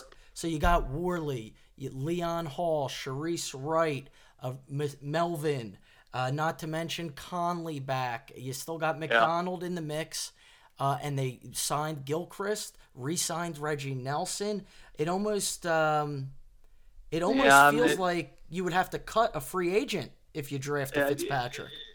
It- but with the group that you're with, you know, that you rattled off, I could do that with these. It, the only guy that moves the needle there for me is uh, Melvin. Yeah. And and now I'm not talking about Conley because he's a guy that first round pick from last year. Let's assume that he's healthy. Then you have Melvin and him, it Conley as the starters, and I'll take that over Sean Yeah. And, and Smith and, and Emerson and all that. And now you add Minkah. Now you've got three guys, and Melvin can play in the, uh, you know, he can play the slot as well. So now you've got versatility. Uh, you've got three good guys, and now it pushes um, Wright or whoever you want to have as a number four guy. It Mhm. pushes them from it being on the field a lot to only occasionally to a dime back. yeah. And um, so yeah, I so I don't think anything that they've done. Well, Worley now, so it pushed Worley down to number four. It, um, but I don't think any of the moves signing Worley has anything to do with Minkah. Is that if he's there, and um, and if a couple of the other guys are gone, like Nelson and Roquan, I think they pulled the trigger on him in a second. Yeah, yeah. No, I mean he's special. He really is. Yeah. Um, uh huh. You notice I didn't say Melifonwu uh, because I think he's a total bust. I think he could be a guy that Gruden even cuts this training camp. I Uh, could see that, and I've seen a couple guys like him, and he kind of strikes me as a guy that is. Uh, and I could, and I could be wrong, but there's been a couple guys over the years. Um, God, there was one guy that came from USC. Taylor um, Mays, No, no, no, no, Darnell no. Well, Bing, yeah, Darnell Bing, yes, Bing, yes, Bing, pick. Bing. Yeah. God, nailed it. He kind of reminds me of Bing in that his body is his own worst enemy. Is that he's not prototypical for any position. yeah, Is that and so they tried to corner from last year, and and of course that was against the Pats, and he hadn't played and was in elevation, Right. and he was I mean, he looked to the horrible. sideline. I can't breathe. which was on the first series, which I don't see how a 22 year old who's had all year to get ready. I mean, if that's in the fourth quarter and you played 70 snaps or something, that's one thing. On first series, are you kidding me? Yeah, what a it, that was a joke. bad sign. But but anyhow, I think that's a guy who that they're going to have to look at him as a linebacker, perhaps safety, and they're going to have to see if they can get something out of him. But he Yeah. just looks like he's he's probably going to be a special teamer, matchup kind of guy. Yeah, Um, yeah, but I, but I think hit the nail on the head, right there with him. And you know, it, it takes me back to the late '90s, really the early 2000s. The Raiders had a lot of problems in Gruden's secondary, and they still found ways to win games, and the secondary made plays. Uh, Yes. I, you know, you know, I think the world of Gruden. Uh, Papa said the other day, uh, Greg Papa, that everything Jon Gruden does is state of the art, and I totally agree with that. I see a soft schedule. I love the coaching. I love having Gruden go up against Anthony Lynn's of the world and the Vance Josephs of the world. I think that's 4 and 0 right there. And then the rebuilding Chiefs, I see at least 5 wins right there. Then you got the Browns and the Colts who are probably going to stink. Uh, and They- that's 7 right there. It's a very see- favorable schedule. We think alike, and and I had a piece on this a couple months ago when I came on and said, hey, look, I said it's obvious that the that the Chiefs have won the AFC West the past couple of years and that they've been pretty dominant and all that. I said, but if you were to ask me right now, I said the Raiders are favored in the AFC West. It's like, how can you make such a statement? Easy. Because it begins is that where I begin to look is quarterback and head coach. Yes. And you give me Gruden and Carr over whoever else you have. Philip Rivers, he's done. Yep. Um, and Anthony Lynn, we already talked about that. Move on. Mhm. Reid is good, but now you've got a second year quarterback Mahomes that's played one game. Yeah, I mean he's promising, but we don't know anything about him. Give me Carr, who has uh, played in 62 games. Okay. Yes. Um, and then you go to uh, Case who's Keenum. left? Broncos. Uh, Keenum helps them. You know, they've Mhm. moved on from Brock Os- Brock Osweiler and Paxton Lynch and uh, Trevor Siemian, and uh, Mhm. so he's an upgrade. But he's Case Keenum. Okay. Yeah. So, um, and then with their coach as well. So I think the Raiders have a decided edge there, and also they have Khalil Mack, and you know they've got some other guys. They've got uh, the guys in the line that we talked about. They've got Yeah. Amari Cooper. So And- I think when you look at it, you know that they have a clear cut edge on a lot of these. On, but the Chargers are the team to keep an eye on. Sure. Is that they counter with they might have the best roster in the AFC. Well, you gotta like the Bosa and Ingram pass rush, uh, and Hayward, Exactly, Hayward right. at cor- how Reggie McKenzie did not sign Hayward from Green Bay blows Right. my mind. Yep. mhm. Uh, I'm so that is the one that he should have recognized. exactly. Yeah. Um, but you know, But I- look at his track record with cornerbacks. Um, oh, I mean, it's been he it's been abysmal. he- Ron Bartell, he has whiffed at every turn. Every year has been a new pair. Oh, it just Oh, uh, you a just joke. it just goes on and on. You go to Carlos Rogers, who was done. Oh yeah. You go to Tarell Brown, who had a little bit left. You know, Yeah. but they were both gone after Trace, a year. Tracy Porter and Mike Jenkins. Right. Every year it was like, okay, here's newest pair. Well, didn't you watch these guys play in Bay Area? Uh, Didn't you watch them when they were with the Niners? And the Niners made no attempt to bring those guys back because they were done. Uh, and I, I, I got to say, Cork, this is me on my hot take stuff, but I'm not shy to do this with the Raiders uh, Sure. because I feel so in touch with them. Um, McKenzie, I'm pretty much done with him. Uh, Yeah. I'm not a fan. So are the Raiders. Yeah, yeah, yeah, and that's what it seems like. I Yeah. mean, Well, these sure. These free agent moves don't feel like McKenzie moves. How often was he preaching to us he really doesn't believe in signing a huge crop of free agents? Well, they did the exact opposite of this year. They signed a huge crop. Well, imagine sitting in the office and you're him, and as soon as free agency hit, day after day, your players are getting axed. Gruden bringing in new guys. He's up to about uh, 20 guys, free agents, and uh, Right. And letting a lot of free agents walk. It telling condo and all the. But if you look at it, and I had a piece on this also. I said he's now been here for six years. We're talking about Reggie every single player that he inherited is gone. So he has turned over the entire roster. Not a single player's here. Right. So now what is what is what is the excuse? And he's what? He's won his uh, record is 36 and uh, 60. So that it you divide that by 6 it's nice and easy. It's 6 and 10. Yeah. What what were they last year? 6 and 10. Yep. So so he is a six and ten GM. Right. And what other GM would get six years? It, it's unheard None. of. It's unheard of None. in today's league. Yeah. Right. And so and so the excuse at the beginning was, oh my God, he inherited look at the salary cap and the roster and the aging guys and Lacking bad contract. draft Okay, picks. great. Yeah. Right. Right, right. And so he got the blank check for a couple of years, and then it was okay, year three now. Now we've blown up the roster, we got everything in order, and then it's like, okay, well, what's happening now? Right. And then four, and five, and six. So what's happening now is that it's like, look, you've had enough time. I'm going to bring in Gruden. I'm throwing him ten large a year, and I'm not paying a guy it, it that kind of cash to have you make any more decisions. So I don't want to get rid of you because you were my first hire and it will look bad. We're still in the middle of this thing. Here's your new role, and you will answer Gruden, and you guys will play nice. And it's same thing Gruden did when he was with the Buccaneers. He brought Bruce Allen and said, "Here is your role. We'll give you the title of GM, but I am the GM. Make no mistake about it. And if there's any issues where someone has to take the heat, you will take the heat. You're getting paid to take the heat and to have the title, but it's my show. Right. And so that's exactly what's happening here. And it's like what you said about the Worley signing. That's Gruden. Yes. That is Gruden. So it, that's why you're seeing all these changes. I mean, it every single one is like, I don't like the roster you handed me. You know, there's about a dozen players that I like, and I'm systematically I'm going to get rid of the guys that you've accumulated over the last six years. And here it goes. And so we're in the midst of that.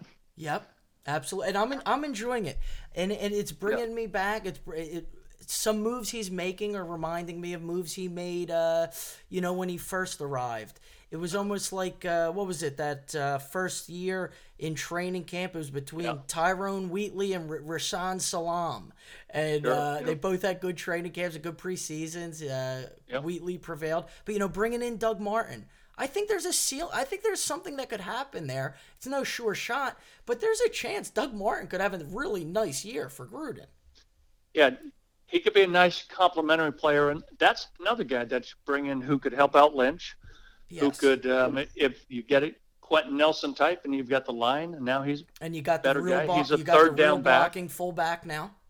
exactly right. So I get now the only thing that I'll take issue with what you were talking about is that I want to see more than swapping out one guy for the other. Yeah. When you bring in Jordy Nelson, you get rid of Michael Crabtree. There might be a net gain, but how much? Right. I'm with you Is there. that what you need to do? I don't care. I don't have a problem with you swapping those guys, but you need to add another guy. yes. You need to bring in the Dez Bryant and say, That's "Here's who I want. right." And you know, no one wants to pay him the 15 large that he was due. You say, "Hey, look, you don't have a lot of options, and you've had four crappy years in a row, or three, or whatever it is. We will pay you if you if you do X, we'll pay you Y. If you do B, we'll pay you C." Yeah. and that's another guy that Al would have jumped at, and that's a guy that ought to be wearing the Raider uniform. I Um, I agree. I, I would- So, so that's the next thing that I want to see is that I, I mean, you get rid of the cornerbacks, you get rid of Amerson, Carrie, Smith, and you bring in Melvin, Worley, Wright. Keep adding to it. yeah. And so I think they're still at the swap out phase. You get rid of Cordarrelle Patterson, you bring it to Wayne Harris. yeah. You get rid of Condo, you'd bring in uh, it DePaola. yeah, from the Bears. Um, Highest paid right. So it's just right. So I just want to see them, you know, to add. And right now it feels like it's a lot of uh, Swap out. of- right. Yeah. So Yeah, no, I'm with you there. I think it's uh, safe to say most most teams have gone into hibernation mode until after the draft in terms of free Yes. agents. Um, yes. I, I think they're going to add a receiver somewhere along the lines here. Um, I, I'd be really surprised if they didn't. Um, another thing I have to say though, al- almost of the hot take variety, my Yeah. patience with Derek Carr is uh, growing increasingly uh, smaller and smaller. On social media, talking about video games and you know, like how spoiled and immature kind of is he? And when I say immature, there's different varieties of that. But just I don't want to hear my the face of my franchise talking about uh, Fortnite and these these video games that they're playing. I mean, it doesn't vi- that that to me doesn't jive with what Gruden likes. Yeah, that's not real Rich Gannon like, is it? No, it isn't. I almost uh, think if if they were further along in the process, like if this was two years in, I almost think Gruden would have his eyes on Baker Mayfield. I feel like Mayfield right. is his prototype. Yeah, and and I don't, and I think it's a bit early because he hasn't had any time with Carr. But I could see him at this point in his career, and I'm talking about Gruden. Um, you know, giving it full effort, and he likes Carr, and he likes his arm and his potential, and you know all of that. And uh, but I think you're right, and I think we're talking about the same thing here. That if he doesn't elevate his game, if he doesn't uh, begin to play the way he did in year three, and he doesn't take charge, and I'm not saying that he hasn't, but I mean to take the next level. Real obviously is that you're talking about the guy that is eat, that's eating up one out of every seven dollars of the salary cap, and he was boastful about, oh, I took less to help the uh, to help the uh, it, the other guys. No, you didn't. Yeah, that was so fraudulent. You're getting 25 million a year, and you were the highest paid player in the league when they didn't have to give you a deal at that time. Oh, okay. All of the other guys are going to get money. So your job, your agent's job was to get your money. You got your money. Now you have to play like the highest paid player in the league. He isn't now, but was at the time. Now he's down five or six or whatever. Mm-hmm. But still, is that is that you need to be you are getting paid elite player money. You did not play anything near that last year, and we've and we've talked about that. I mean, he's, Uh, I mean, it, and you know the guy that I would point to now is Wentz. Yes. Is that to me in this game when you're getting paid what Carr is, and if you want to look at the elite quarterbacks and just watch any game, is that you will see the best quarterbacks are aware that there's two, three, five times in the game where they are going to get just flat out whacked. Mm-hmm. But yet they know, you know, that they have to sacrifice that because it's a big down, it's a big play, it's a crucial moment in the game, and it's and it's a play that they have to have. It could it could alter the game. I don't see Carr taking those hits, and I'm not saying he's soft or you know that he that he can't handle the hits. I'm just saying that I don't see him stepping up and knowing he's getting whacked and letting it rip, and then he never even sees. He makes a lot of business play. decisions. And he always Yeah, references a- how his yeah. older brother was sacked all the time and hit all the time. and that could come into play. Yeah. I don't want to accuse him. It, that's up to him to say. But I'm just saying to watch the film, Yeah. and you send me a GIF or whatever they call it now of a play where the. And I'm not talking about one play because we can always find one play. But you show me, you put on Carson Wentz, and he will take several hits a game. He'll run over some guys. He knows when to run. He tucks the ball down, and he knows it's it's third and three, and he's going to get you the four yards, and he's going to keep the chain moving, like what Gannon did. Yep. Gannon was the same way. Um, he didn't like to get hit, but he would take a hit, and he would. Uh, The great ones and, uh, do. so- And Gruden and, Right. And Gruden told Carr, "I want to see you use your feet more. Get the get the uh, you know the third down conversion with your feet. Uh, extend Yeah, the play with your feet. I don't know if uh, Yeah. Carr is uh, you know going to be adherent to that.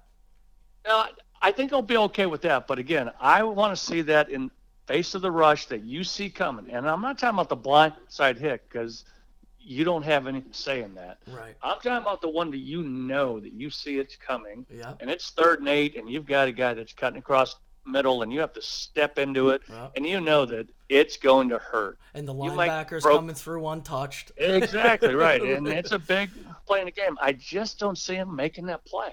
Yeah, I don't and either. yeah, and it, that's what I think Gruden's going to push him on that. That'll be part of the next level. It's like, look, you know, I need a little more Kirk Cousins in you.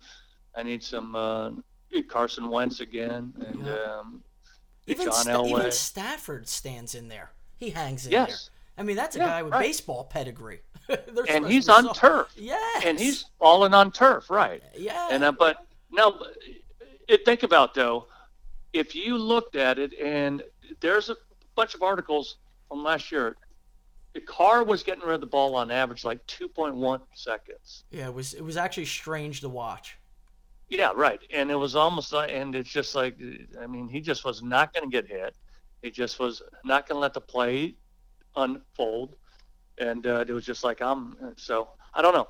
Yeah. So I would like, you know, so I'd like to see more of that out of him. And I think that he, it, that that's what they need is that, um, is that if you got play action and that thing's going to take a couple seconds and you've got the guy running the post, you're going to stand in there and you might get whacked by Bozer Ingram or whoever. Right, no doubt. Now, now, now, Cork, you're you're in the loop big time. Uh, we got your pick down as Minkah Fitzpatrick. Are you hearing Yeah. any other names from your sources that are being floated around that are names to keep Well, an eye yes, on? the one that yes, the one that I got uh, told about a week ago is that Gruden likes Mike McGlinchey, Philadelphia kid. The tackle. Yeah, Notre Dame also, which uh, Gruden has ties Notre Dame, and uh, but the weird thing about him is that it's almost a little too high to take him.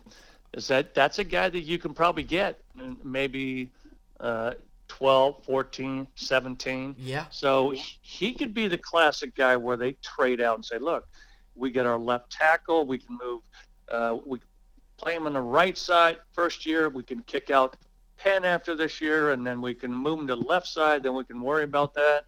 And uh, it, then you get bookends, and um, and you could get an extra pick or two. So No, I, w- I would like that pick. I would like that pick a lot. A, a, a Yeah, funny and- name, a wild card Yeah. name that I heard here that uh, intrigued me.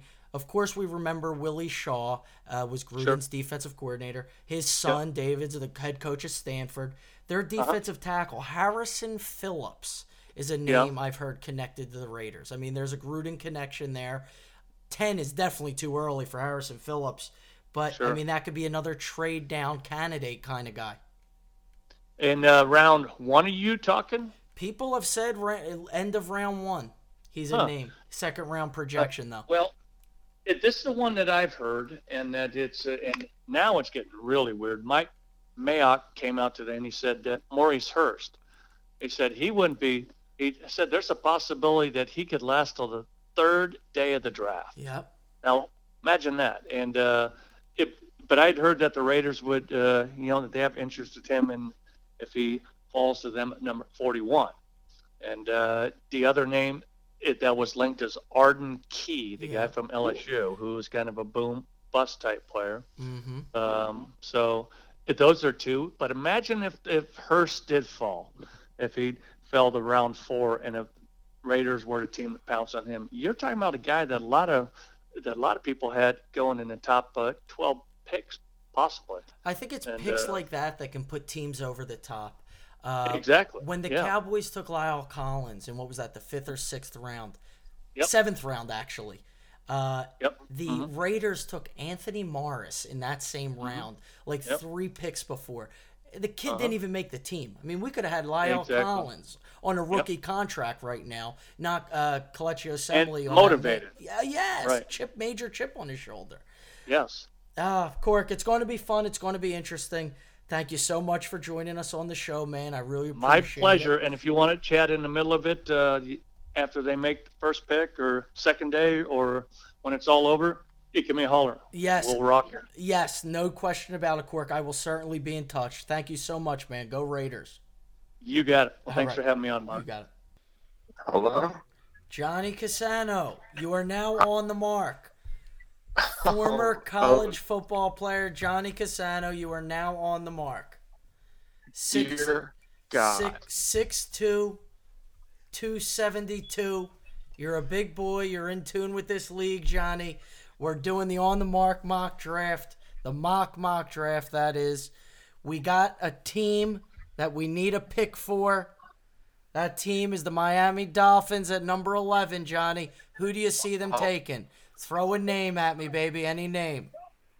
This is brutal. I am on the Marc. Yes. Emotions emotions are high. I Yes. feel very accomplished. Uh, give me a couple seconds to think this one out. Okay.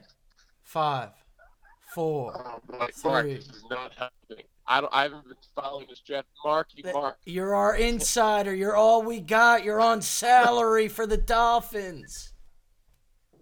Make the pick, John. Gun to your head. You're in the Dolphins war room. You got to make the pick. Who's it going to be? Oh my goodness. All right, then yeah, they're taking Baker Mayfield. Get smoking Jay Cutler out of there. Baker, the white legend, Mayfield. Yes, Baker, White Lightning, White lightning, Mayfield. Mayfield. He's the man. Uh, Johnny, I love Baker Mayfield. He's a good guy. Good guy. He's a great. We'll see. He's a great guy. You yeah, know, I think he's. I think his skill set will uh, transition well in the NFL the way the game is played today. I totally agree with that statement, and uh, you know he gets laid a lot, just like Jay You- Cutler he- probably did, and he'll get a lot of tail down in Miami. I mean, there's that's the one thing I'm worried about, Marky. You know, you and Benny Spielberg really need to just look out for Baker Mayfield's off the field antics in Miami. Next thing you know, he's going to be doing lines of coke off Asa Akira's butt cheeks, and you know he's all over the news. Guess what? You're right about that, but here's the thing: Dan Marino was known for his coke binges, and he worked out pretty damn good. So there But it he never folks. won a Super Bowl. The perfect fit gang: Baker Mayfield, a dolphin. Johnny, you're out of here. Thank you, son. Thank you. Now, in the on the Marc mock mock draft, the Buffalo Bills are on the clock with the 12th overall selection. And I got to say, guys, good friend of the show, a guy who likes to imitate coffee reviews. He was supposed to do this pick. He goes by the name of Paulie Van Dersey. The man's a, a goddamn coward. He was supposed to be up at the Ralph giving these picks for the Bills. He was telling me he had their game plan. He had uh, some insight. He bailed on us, folks. The man's a coward. He bailed on the VIP listeners. They'll be referring to him as the boy who let the city down. So now I'm going to step in as the relief pitcher and make the pick for McDermott and the Bills at 12. And that pick is Tremaine Edmunds, linebacker, Virginia Tech.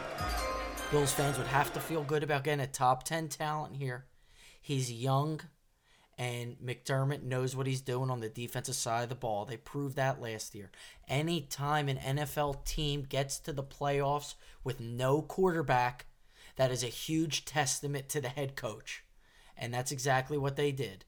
Um, they're going to continue to add to that side of the ball one way or another. And Edmunds is highly thought of by coaches and scouts around the league. It's a nice value pick and almost a steal at 12. Only 19. We don't hear that often. The Washington Redskins are now on the clock. Okay, VIP listeners, for the 13th overall selection in the On the Marc mock mock draft, we got our NFC East insider, the legendary Johnny Donnie, on the line. John, you're tuned in with a lot of this NFC East stuff going on. The draft is here. What are you hearing uh, from the Redskins?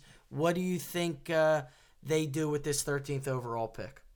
Uh, well, Mark, uh, right now all, all signs are pointing towards uh, Marcus Davenport out of uh, UTSA, the uh, pass rusher. Kind of a need. The quarterback play in the NFC East uh, t- it's gone to new levels in, in recent years between the emergence of uh, Carson Wentz and Dak Prescott. Obviously, still have Eli Manning. So somebody to uh, you know counteract that quarterback play in the NFC East. Um, the need certainly fits for Washington here at 13. And we got Marcus Davenport now in the on the Marc mock draft. That's pretty special right there.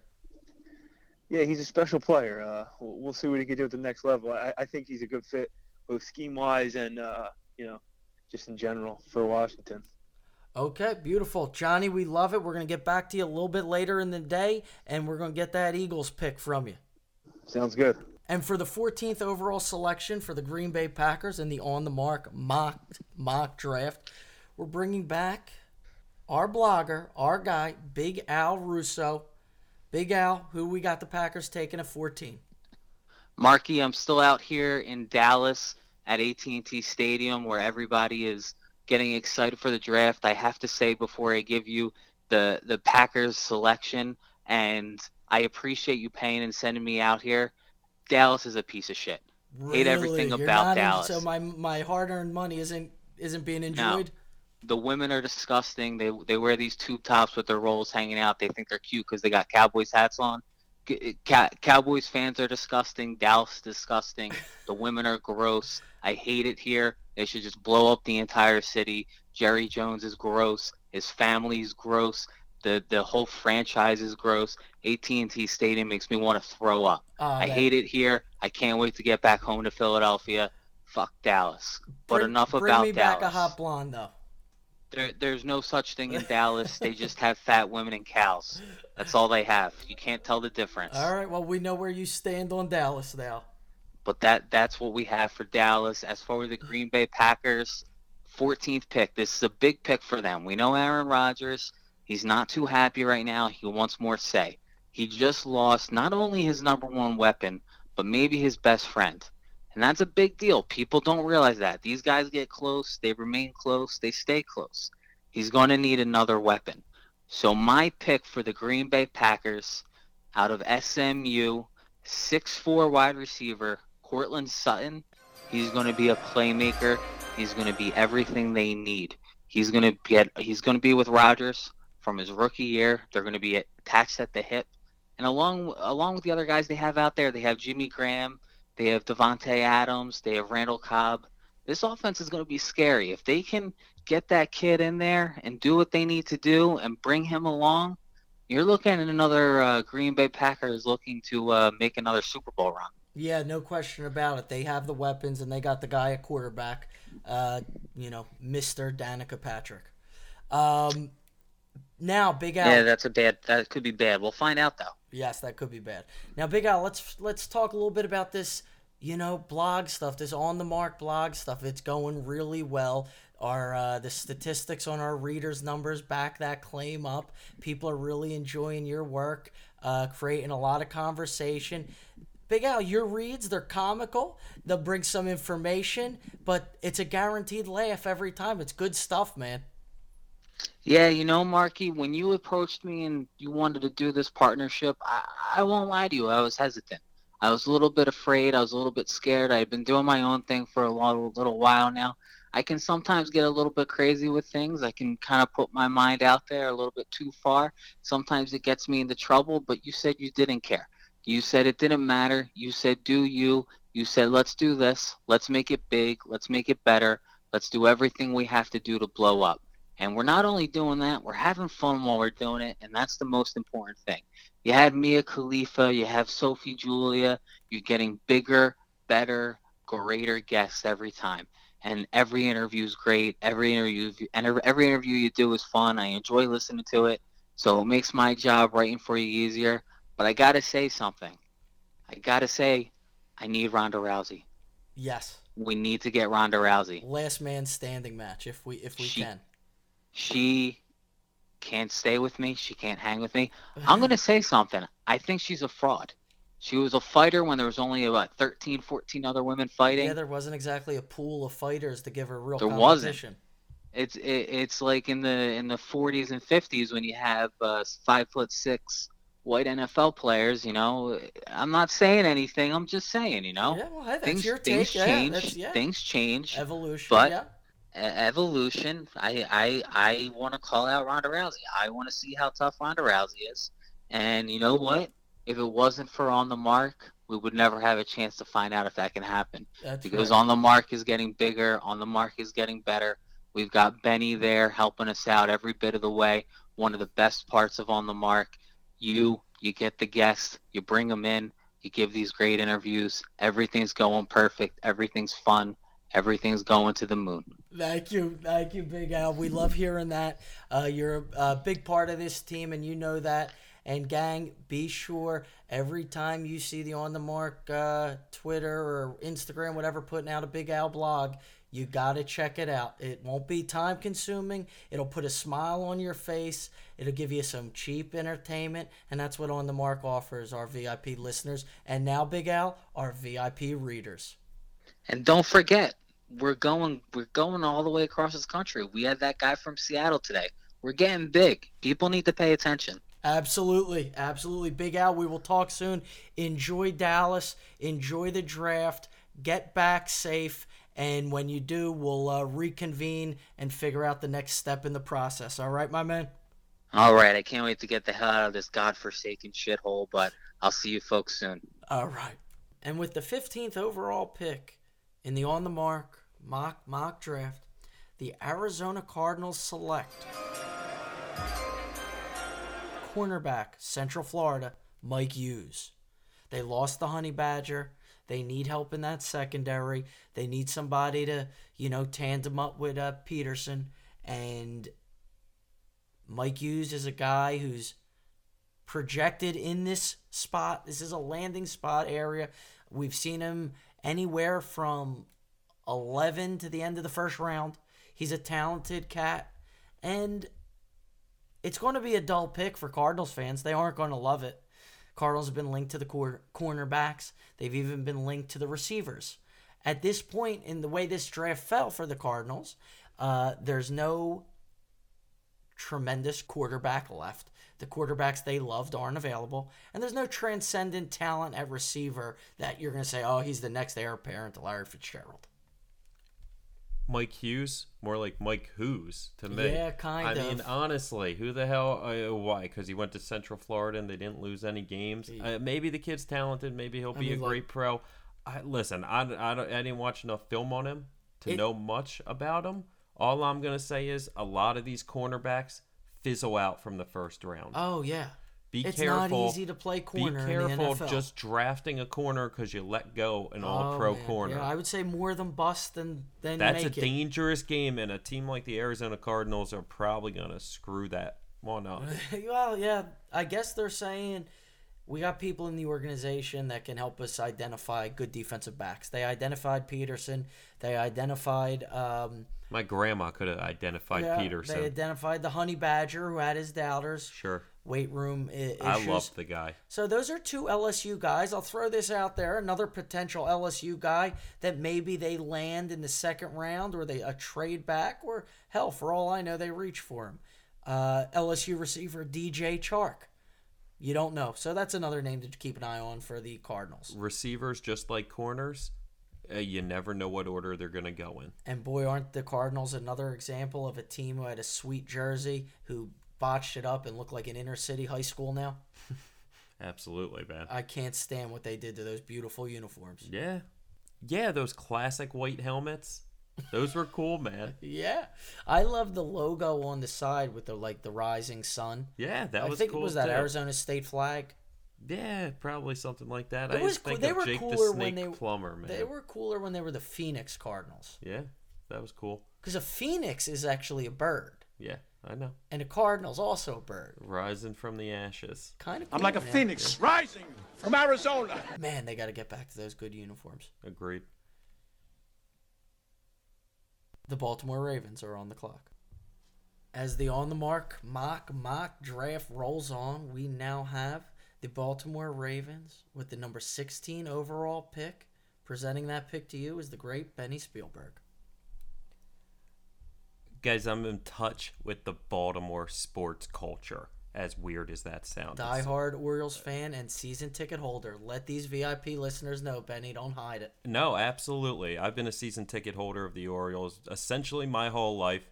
Gone to many playoff package, games. the but- full-on package. Trust me, man. It's we cost respect me, the hell out of that. It's That's cost me a few. It's cost me a few shekels for sure, Marky. But it's all been worth it, despite the fact that I never got a ring Gotta out of watch, those Orioles. Gotta watch the shekels. But now with the Ravens on the clock, a lot of people wonder what they're doing. The Ravens are one of those funky franchises that always seem to be picking the same type of players all the time. Tough guys, guys who fall a little bit, go a little lower than maybe you anticipated uh, them to. Uh, they always seem to draft well. Ozzie Newsome, Steve Bisciotti have done a nice job. A lot of times it's guys that not everybody's sold on. It's Mhm. guys that coming into the draft, people are going, I don't know, I might just stay away from this guy. Yeah. The Ravens have a knack for going after those guys. Yeah. But also a guy that has huge upside, a guy that really could bust it out. And that's why with this pick, they are going with LSU running back Derrius Guice. They're afraid of Joe Flacco right now. They're afraid of Joe throwing the ball.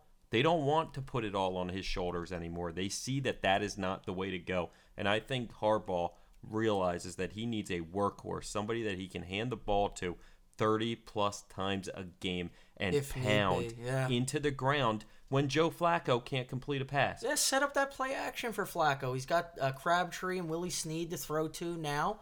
Uh, why not? Uh, Guice, uh, he's athletic as all hell, but he's got the size. Kind of like a poor man's Fournette for me, but very, very good. Uh, his name freaks me out a little bit. Derrius Guice. Like, I see Guice, I want to say Guiche. I want to make it like Italian. Yeah. And then Darius, I want it to be Darius. But it's Derry. But that's okay. We can't look too deep into the name. I like my LSU guys. And uh, Listen, I'll tell you what, Darius in his picture at LSU, he looks like a choir boy. The guy, the guy looks like a great person. I'm sure he has. I'm sure he is a great person. Great personality on him. I bet. But when he's in those pads and helmet, he looks like a villain, man. Oh yeah, he's a beast. And a I beast. think the Ravens see that. I think they see the dog in him. They see the fight in him in a good way. yeah, they like those players. Yeah, some are comparing him to Marshawn Lynch. I don't know if he's as beast mode or as explosive necessarily, but that's okay. I think he can find the holes. I think he can push the piles. I think he can create his own fortune out there. And I I think the Ravens are going to get a nice running back for the future.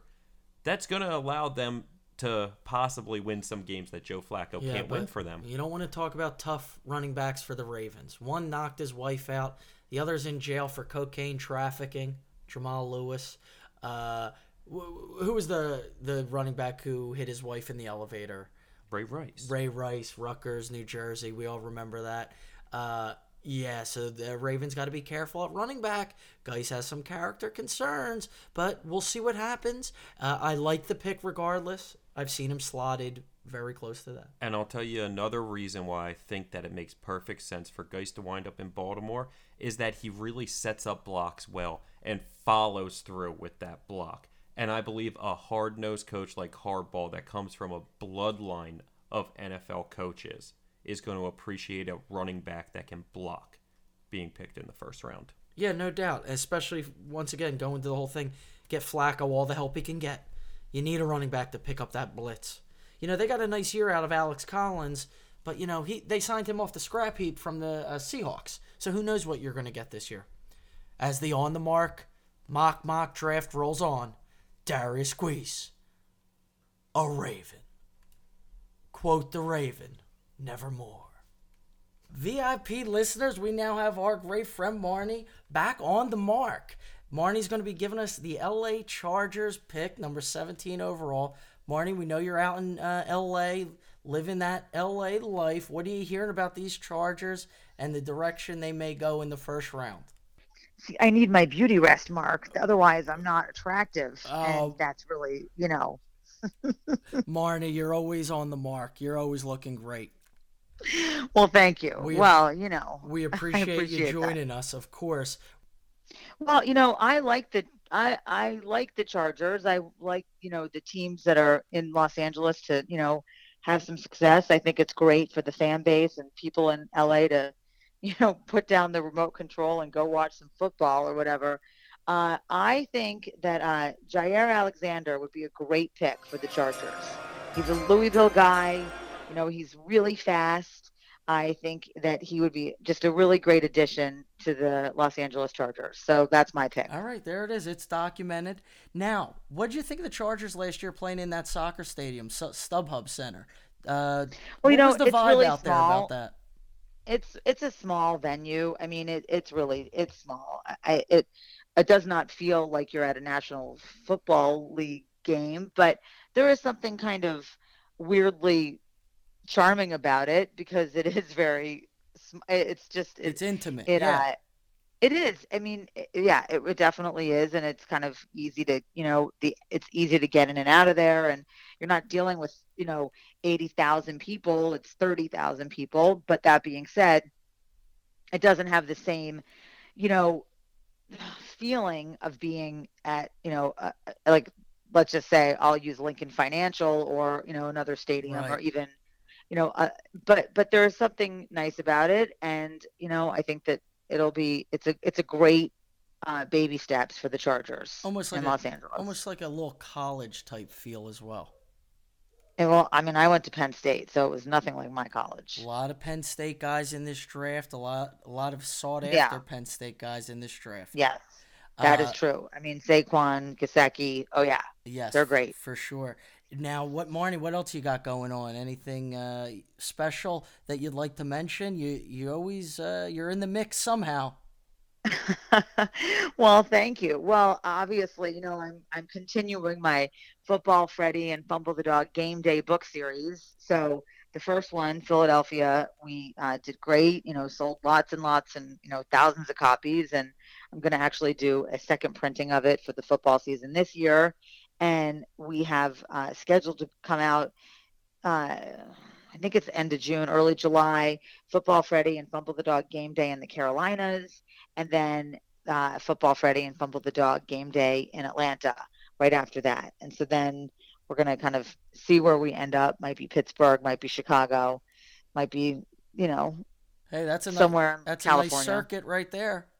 Yeah, it is. It's been great. And you know what? The thing is that that the football Freddy, you know, based it's Freddy's kind of my alter ego uh, from when I got the opportunity when my grandfather owned the Eagles to travel around and see all these great football cities and meet all these great fans. And it was uh, a way that I could expose young football fans to the sport and to different cities that have great football teams there.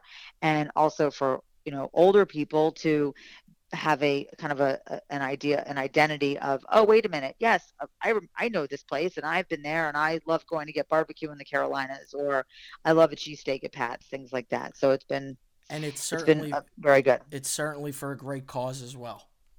well that's definitely true. I mean everything I do Mark has to have some sort I mean it has to. I don't feel right unless it's really rooted in uh in in a way to give back. So you know my big passion my my uh, is certainly the Ronald McDonald House. I'm also, uh, which my grandfather founded when he owned the Eagles. I'm doing a lot of work this year with the USO and the military. So the Football Freddy and Fumble the Dog Game Day, the Carolinas, has a huge military presence. Uh, there's I don't want to give too much away, but she uh, ends up at, at Fort Bragg, and you know it's a it's yeah. So it, it's it's a very uh, military. Fort Bragg is the largest military base in the world, and it happens to be located in Fayetteville, North Carolina. So we could not do a book about the Carolinas without mentioning Fort Bragg and the importance of the military here and uh, you know or there in the Carolinas. No question And about so, it.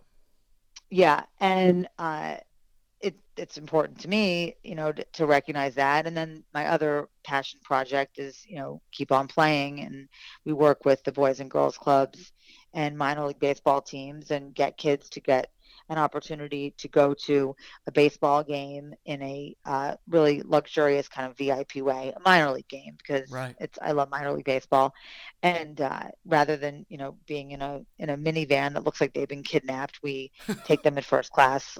no one want, no one wants that, uh, no one, and uh, so they don't want to. They're not going to be like, "Yay, take me out to the ball game." Right. Uh, you know, eh, so we you know get first. No, I mean, please, it's like so amateur. I mean, Yeah. my grandfather would always say, "If you're going to go, go first class." I- so I we agree. I work love with, that motto. I mean, yeah, I, I mean, and I, this is the first time that a lot of these kids have been exposed to a real live game. So Mhm. I certainly don't want them to be in a, in a, You in want a them to enjoy patty, it to its patty, fullest. Right. Exactly. Like they have to go and they get a VIP treatment and then it'll be more fun for them. And whether they decide they want to play baseball or not, you know, we'll see about that. But we're definitely going to expose them to the game in a really kind of fun and luxurious, uh, you know, VIP way. So those are my three things that Very really, nice. you know, Very mean a lot to me. And Yeah. Marnie, it- it means a lot to us that you came back on the show, gave us that Chargers pick. I'm going to be out in LA next month, I believe, so I will certainly let you know. And uh, Marn, thanks again. You know we uh, think the world of you. Thank you. All right. Well, likewise. And I'm really proud of you guys. And Thank you. what you're doing is great. And you have great, you know, material and great guests. So bravo. Thank you so much, Marnie. We will talk soon. I appreciate you. Go get your beauty rest. Well, I think. Well, thank you. I was kind of joking, but I do need my beauty rest. No, we all Uh, do. I mean, I don't. I wasn't joking about need. I do need. I actually need. I was joking about the time frame, but of course I need my beauty rest. Not that I'm so beautiful without Oh, it, but no, we know what you mean. We're Thank you. Okay. teasing. Excellent. Marn. Okay. All right. Later. All right. Talk to you soon. Yes. Okay. bye bye. Booney. So VIP listeners, now on the Marc, we have baseball legend Bret Boone. Well, listen, Bret, this is the on the Marc mock mock draft show, and we call it that because the mock draft prognostications, it's almost like weathermen. You know, they're wrong all the time. Even Mel, the Mel Kipers of the world, the McShays of the world, all the draft gurus, they hit for a very low average with these draft picks. Well, let me tell you this: I know nothing about anything. nothing when it comes to when it comes to football. But if the so-called professionals or the experts are the same as they are in baseball, well then they probably don't know anything. Yeah, there you go. Exactly. But they know they know as much as I do on their sport. Right, right, right. So it's all even. Now, all right, let me ask you a, kind of a funny question here. Do you get into the Major League Baseball draft at all? No. oh, you mean the, the actual draft? Yeah. Well, a couple years ago, I worked. I was uh, working for the A's, Right. and you know they'd send me out right at draft time, and then I'd submit my opinion on what I saw. So yeah, at that time I was very interested in. Hey, these guys are the ones I turned in. I want to see, you know, how we pick them, who they get picked by. So yeah, it was definitely interesting for me then. But I had a, you know, I had a reason. Yeah. It's like I I spent time at the SEC tournament, and now I want to see, you know, where we draft these guys. So yeah, I had I had a little bit of skin in the game at that point. But yeah, there was a personal now- connection. now I, I kind of keep up with friends of mine who has kids that might get drafted, and uh, it's more of a just an interest for me to to see where my buddies' kids get drafted, or or my own son. Right. What was your draft day like? Oh, my draft day. Um, remember, I was uh, junior at USC, and you know there was a lot of that preseason stuff, and I had an okay year, but I finished real strong in the regional, and I thought, oh, that probably got me back in the first round, and I was the first pick in the fifth round, and I was not happy. Um, You were pissed off, huh? oh, I was angry. Wow. And I, re- I remember my dad laughing at me, saying, "So what are you going to do? Have him redo the draft?" he, said, he said, "The bottom line is, the draft's over. This is where you were picked. I would suggest to you." Cut the best deal you can and go play baseball. Yeah. Because if you're not good enough, you're going to have to get a job anyway. Uh, man, that, that's sound advice. it- Oh, it's so sound. but when you're a 21 year old naive kid who thought you were going to get picked in the first round, you don't want to hear that right then. But looking back, it was great advice. And and now I know why my dad was laughing because he knew the the road I was about to go on and how tough it was to be a big leaguer and and really draft status has nothing to do with you making this, you know, doing this for a living. It's all on you to go out and perform. Yeah. And uh, you know, I look back years later and I laughed at that young kid sitting in that draft room. But uh, yeah, it was interesting. Were was- you uh, were you teammates with Jack Del Rio? no. Okay, he would Uh, have been there before. Yeah, before I was uh, class of '90. Okay, gotcha. Let me ask you a question. When you first got to USC, were you, were you intimidated at all? Not at all. Not even a little bit, huh? Not at all. No. You know, I, I, you know, like we talked about on previous shows, it's that was a different time in my life where I was really had blinders on, and I didn't care what anybody said. Uh, they, you know, try to give me a heads up. This is going to be this way or that way. No, I was just full steam. As no, I'm a freshman. I'm going to be an All American. Then I'm going to go to the minor leagues, and I'm going to get to the big leagues quick. Then I'm going to be an All Star. And every step of the way, I just had that attitude. Yeah. And uh, you know, it didn't take until I got to the big leagues finally, and I remember my first day there. You know, I was sitting on a flight on the way to Baltimore, and it was my first time I ever flew in first class. And there was a businessman next to me, and he said, "Kid, where are you going?" I said, "I'm going to play the Orioles." He said, "Come on." Yeah. I said, "Yeah." I That's said, "You want to go to the?" I can't go to the game tonight. He goes, "What are you going to do?" I said, "I don't know, but I'll tell you what. That first at bat, something's going to be hit hard somewhere."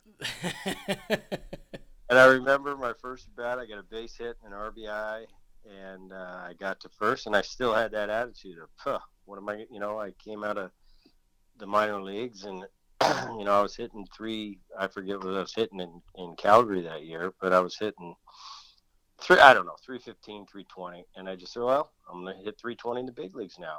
And then um, a month and a half later, I was sitting in my locker hitting 198 looking at my butt going, this is really hard. yeah, it is. And it was a friend of mine who was, a, you know, kind of, he was a big prospect and he, he'd been on the shuttle for years going up and down, up and down. He said, it's really hard. You got to make an adjustment.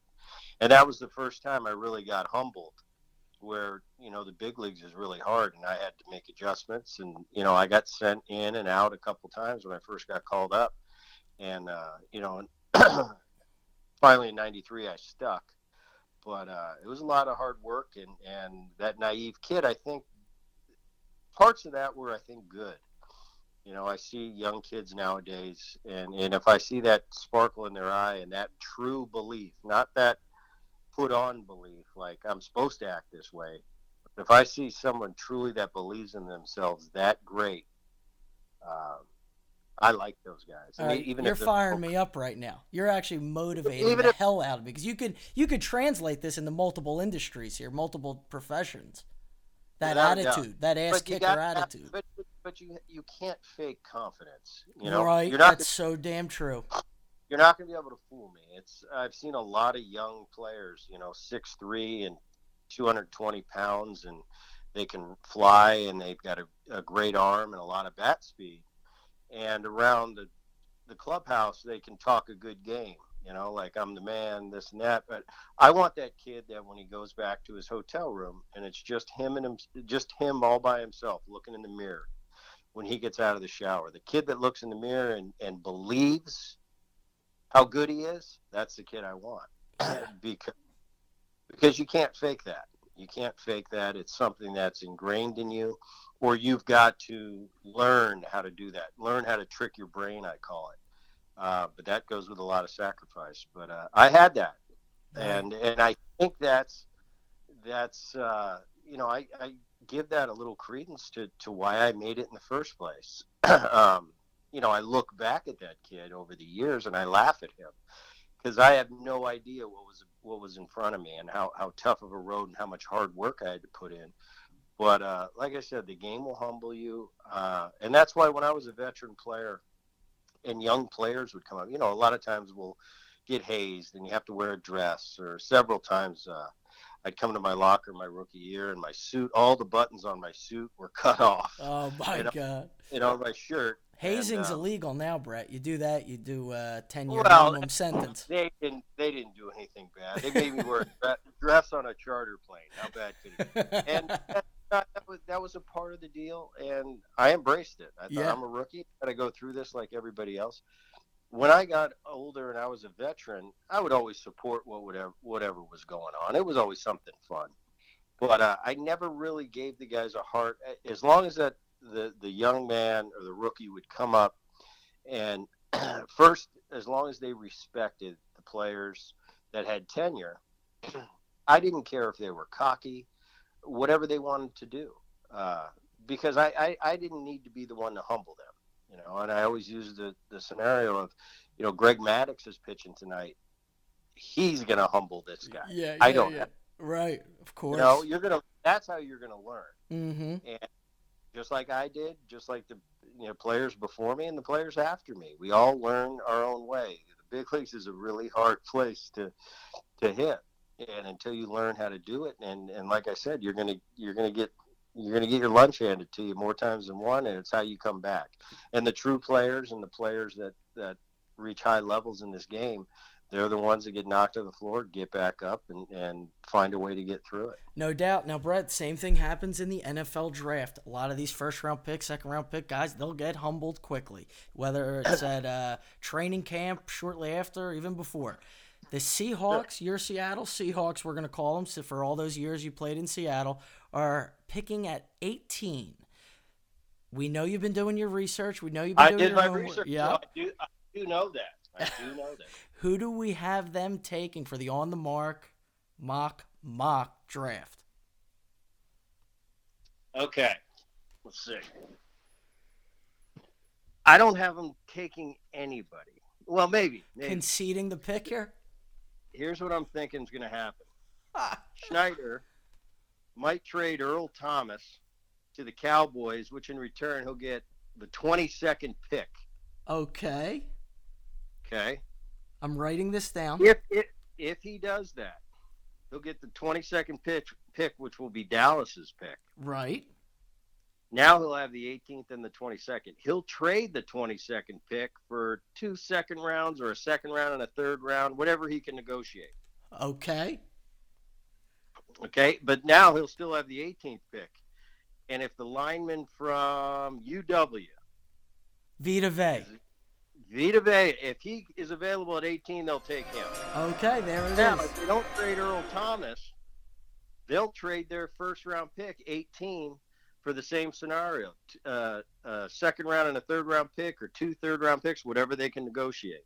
So, but but their D line is going to be what they go after because that's what Schneider and Carroll like, and they also need a cornerback. But I think they're because they don't have a second or third round pick this year, they're going to try to get multiple picks if they have to trade. Uh, if they have to trade their first round pick, and I think if they are making a trade for picks, if the Earl Thomas thing doesn't go through, I think they're going to trade their 22nd pick, and they're probably going to deal with Cleveland. What and move up? Because Cleveland, I, got, I think Cleveland has two second round picks Oh, I see and what a you're saying. third Yeah. round picks. Yes, they do. So there's multiple there's multiple scenarios I came up with. That's good for a rookie. Now, wow, you might uh, you might need to be a GM somewhere in this NFL. That's a lot That's of wheeling and dealing. I like guys who wheel and deal. I think that's what's going to happen. You know. So I- uh, all right, it's, it's what's his name? documented. Vita Vea? Vita, Vita Vea, Vea? yeah, Vita Vea. Oh, also Vita Vea, he had a couple sacks on the Trojan quarterback. I think two Sam years ago. Darnold. I think he sacked him twice. Not last year, the year before. Okay, that wouldn't surprise me whatsoever. Yeah, your uh, USC uh, brethren right there, Sam Darnold. You got it. Bret. Now, oh, where's Darnold going to go? I'm going to ask you. Well, we had a uh, very nice uh, uh, sports talk show host here in Philly. Great guy, Anthony Gargano from 97.5 The Fanatic. He did the Browns picks. He had the uh, Browns taking Saquon Barkley first overall, and then he had the Browns taking Sam Darnold with the fourth overall pick. Wow. Yep. Well, and it's interesting to me because football, excuse me, You're football's right. so different than baseball. Um, because of the, what you have to do for the draft, you have to declare, whereas in baseball you don't have to declare. Um, Yeah, you could go so I'm thinking all these times, you know, when these when these quarterbacks declare after their junior year, you know, they have to know something. it's like because you've given up your college senior year, so by doing that, you have to know that well, I'm kind of guaranteed to go in the first two rounds or the first round or whatever.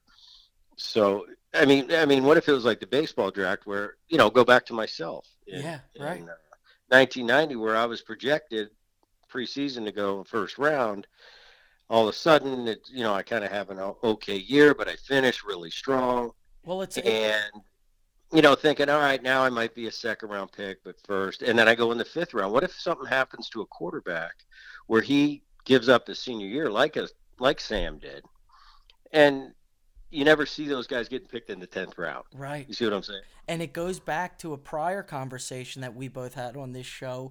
Uh, you know, two sport athletes. Like when John Elway said, "Hey, I'm just going to go play for the Yankees," and when uh, Bo Jackson said, uh, "I'm going to I'm to go play baseball," and then I'll- right well they're, they're using their leverage you know? exactly. And you you know you certainly can't blame anybody for that. Well, I'm interested because uh, obviously I, you know, there's, I'm very kind of, you know, I'm a fan of sport. You I know, about that me and you. I'm not a, but I'm not a big time fan. You know, I still there's a part, there's a piece of my heart growing up in Jersey that I still kind of root for the Philly teams. Very cool. You know, I still I still kind of do that. Uh, I went to USC, so I of course I root for USC. My daughter goes there.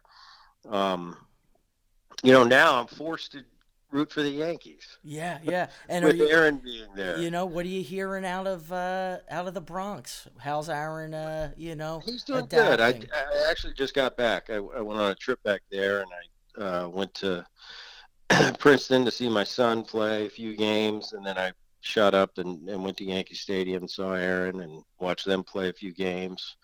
So uh, they're doing good. Aaron's gonna Aaron's gonna do great. He's um, you know, I just laugh at the at the social media and. Uh, you know, if they lose a game and it's Aaron Boone's not ready for this. I, just- I look at it like, oh, really? Yeah. Are you ready? Are you ready? what- Yeah, Tell me, tell me what tell me what being ready is, Yeah. please. I'd really like to know. yeah.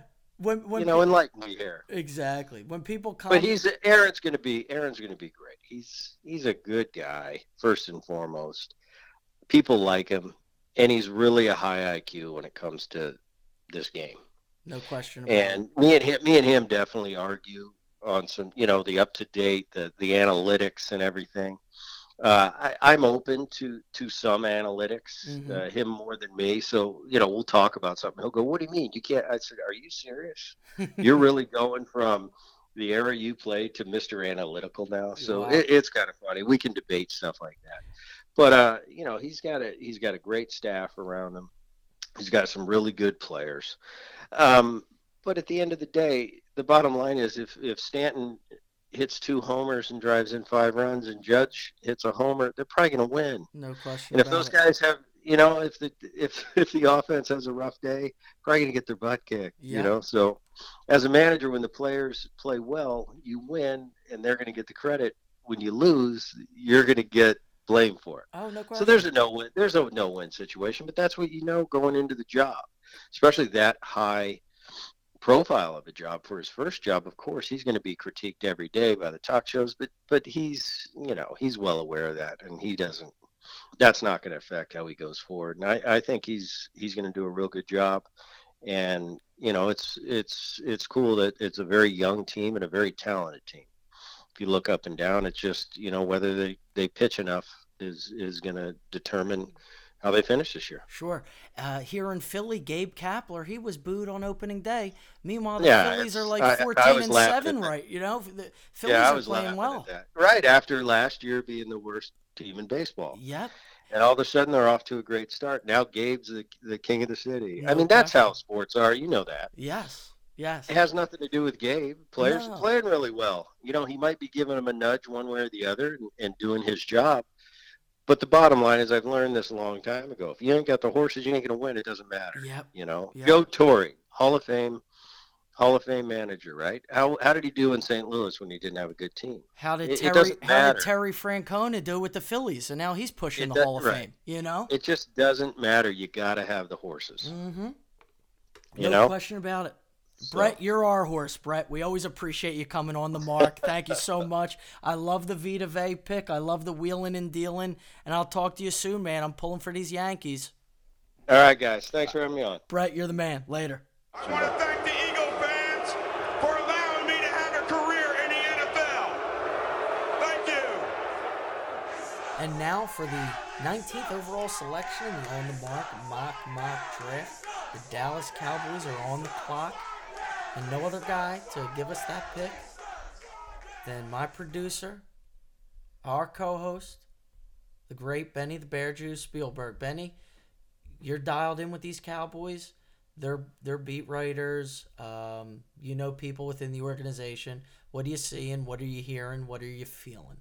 Yeah, Marky, you know, Cowboys country, we were really looking in a certain direction in this draft. I think the Cowboys have kind of crossed a plane. They're okay with allowing the offense to be Dak and Zeke and uh, just this good running game. Nothing too crazy, nothing too out there. They were going to invest again in the defense because that's been really where Jerry Jones and his son have decided to take this Cowboys team and build off of that. I think Da'Ron Payne from Alabama was going to be the pick for the Cowboys. I would have loved that. That would be a cool fit. I loved him. I think he's would have been great on that D line. It's almost possibly what that D line needs.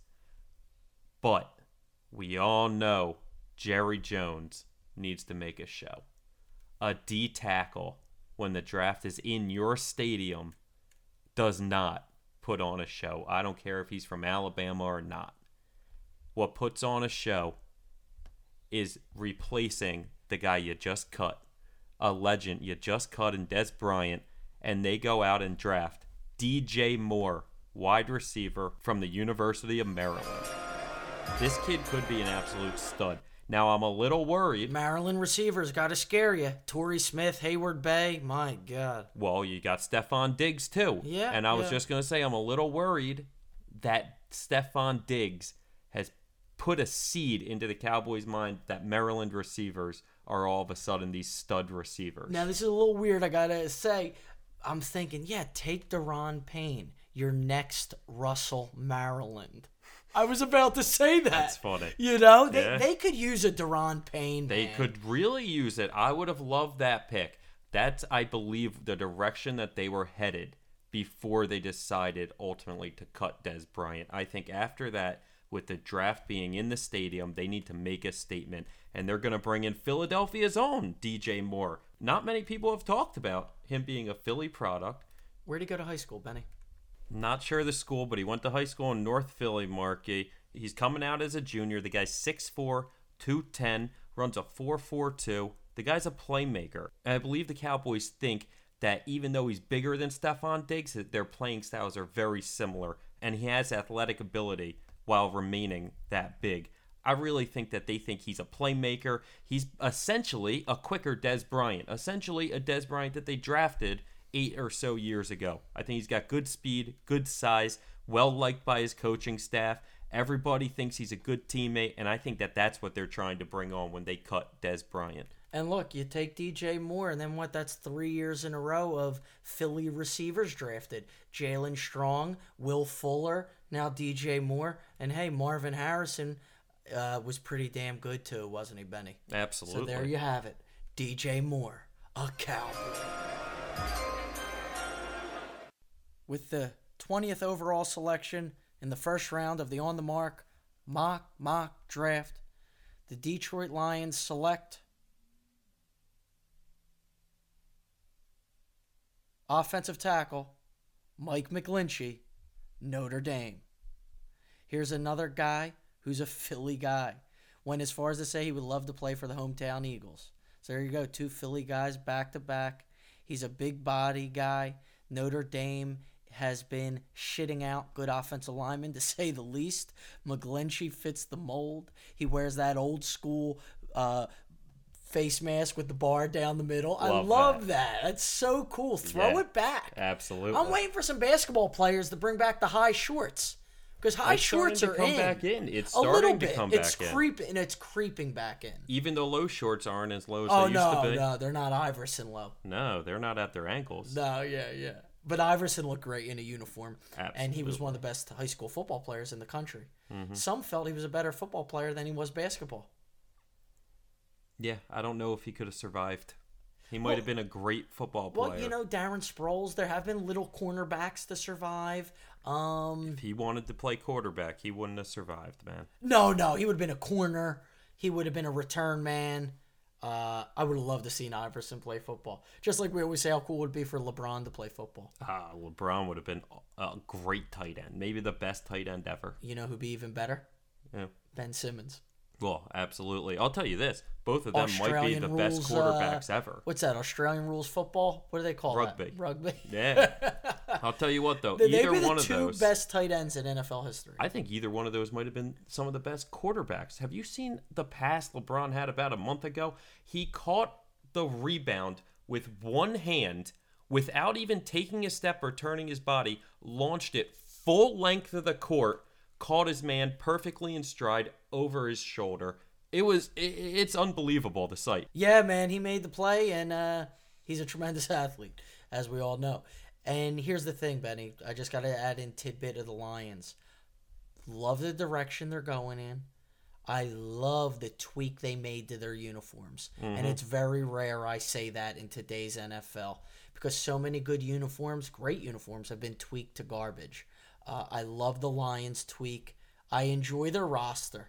I'm pulling for Matt Patricia to be a success there. I mean, I am too. I've always been a Patricia guy. Yeah, he's just a cool. cool guy. Yeah. Just a guy I would love to have a beer with and sit and talk to. Yeah, man. He was dressed like uh, Tony Soprano at the uh, meeting down in Miami. Was Mhm. that the owners' meeting or whatever? But I'm I'll- pulling for him. I'm pulling for the Lions. I I'll like tell you Stafford. this though, he looks like the perfect seven and nine. Oh, yeah. Detroit Lions coach. Yeah, yeah, yeah. But he has a higher ceiling than that goofball uh, that they just had in there. Caldwell. Jim Caldwell. Caldwell might be one of the worst coaches to have a head coaching job in the NFL. That was a joke that at least a decade. chance. At least. That was a joke. So now the Bengals are on the clock. The Cincinnati Bengals select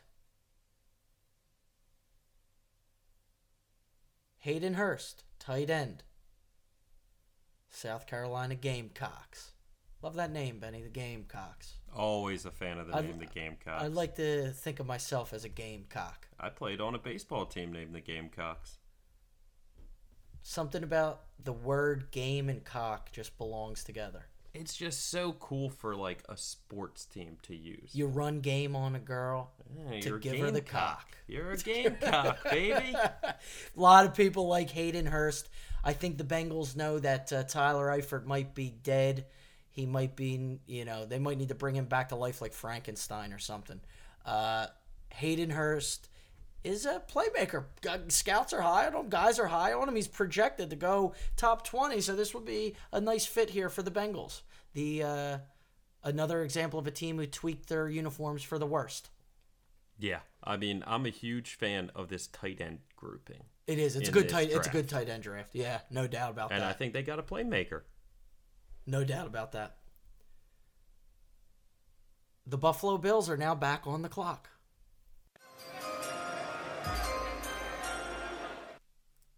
With the 22nd overall selection in the on the Marc mock mock draft, the Buffalo Wild Bills select quarterback Mason Rudolph, Oklahoma State.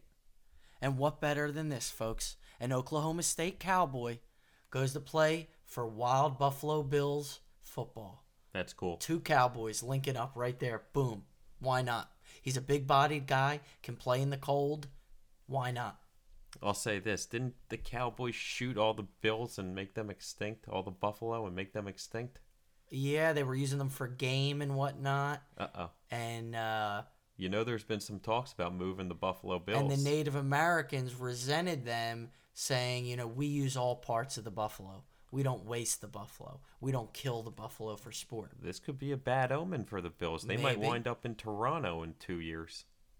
Maybe, but nobody circles the wagons Like the, the Buffalo, Buffalo Bills. Nobody circles the wagons like the Buffalo Bills.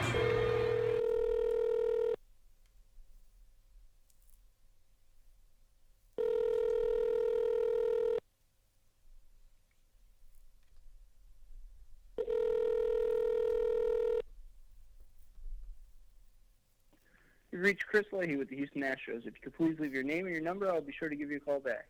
Have a great rest of your day. At the tone, please record your message. When you have finished recording, you may hang up or press 1 for more options. Chris, it's on the Marc. We're calling you for a pick for the mock draft. You bailed on us. We had you last year. We desperately wanted you back this year. You're a big time guy down in Houston, former Eagles employee. We love you. We miss you. We want you back on the show uh, as soon as you could swing it, brother. Later. VIP listeners, we wanted uh, Chris Leahy to present the Patriots, the runner up uh, this past season. We wanted uh, him to present that pick to you guys. Chris is uh, MIA, so I will now offer up the 23rd pick in the on the Marc mock mock draft. The New England Patriots select defensive tackle Alabama Da'Ron Payne. Belichick loves his defensive linemen. They certainly need help and depth on that line and on defense in general. Da'Ron Payne's a week one starter. I think uh, many fans would be satisfied with that pick. I think it's an unbelievable pick for him. Honestly, a kid whose talent probably most years should have him pegged in the top 10, maybe top 15. God, falls 23 to him. They essentially got their next nose tackle for the next decade, probably. Yeah, he's kind of a guy too where we've seen him projected higher then lower. He's a name, it's almost a wild card type of Mhm. name. He's been up and down the first round into the second. I have seen him as high as top 10. Absolutely. I know a lot of people I've seen him worry about Raiders his motor. Yeah. I know a lot of people worry about those guys. stuff along those lines, but at the end of the day, I've also heard some very intelligent football people talking about how outstanding of a player he is, and I think, you know, going to a Patriots organization that at least has Bill Belichick for the moment, he can absolutely capitalize on that and get that man to play every single play. No doubt. He, like I said, he's a week one starter. He'll start all 16 games. He'll contribute and won't make any weird mistakes. Agreed. Yeah. Okay. The on the Marc draft rolls on with the Carolina Panthers on the clock at 24. With the 24th overall selection in the on the Marc draft, the Carolina Black Panthers select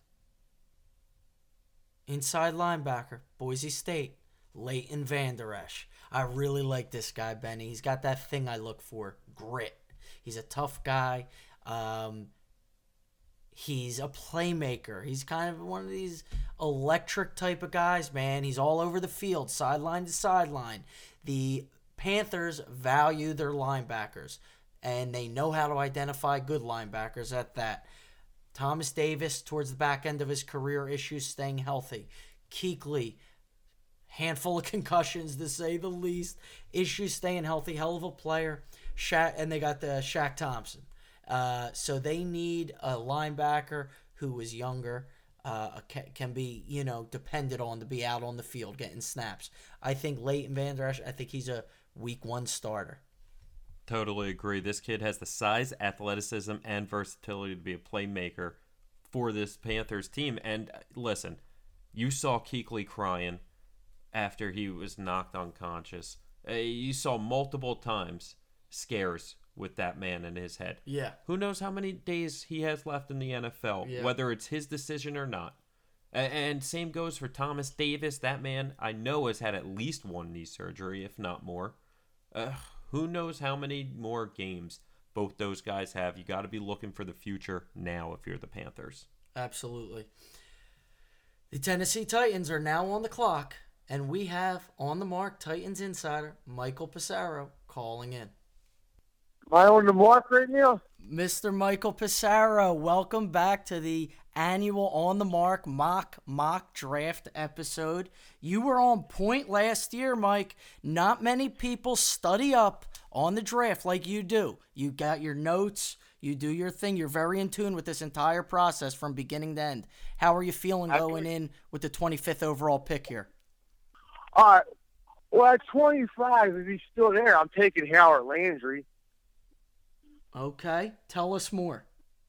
I mean, the reason, I I'll be honest with you, Jon Robinson, I've been following him for two years now, right?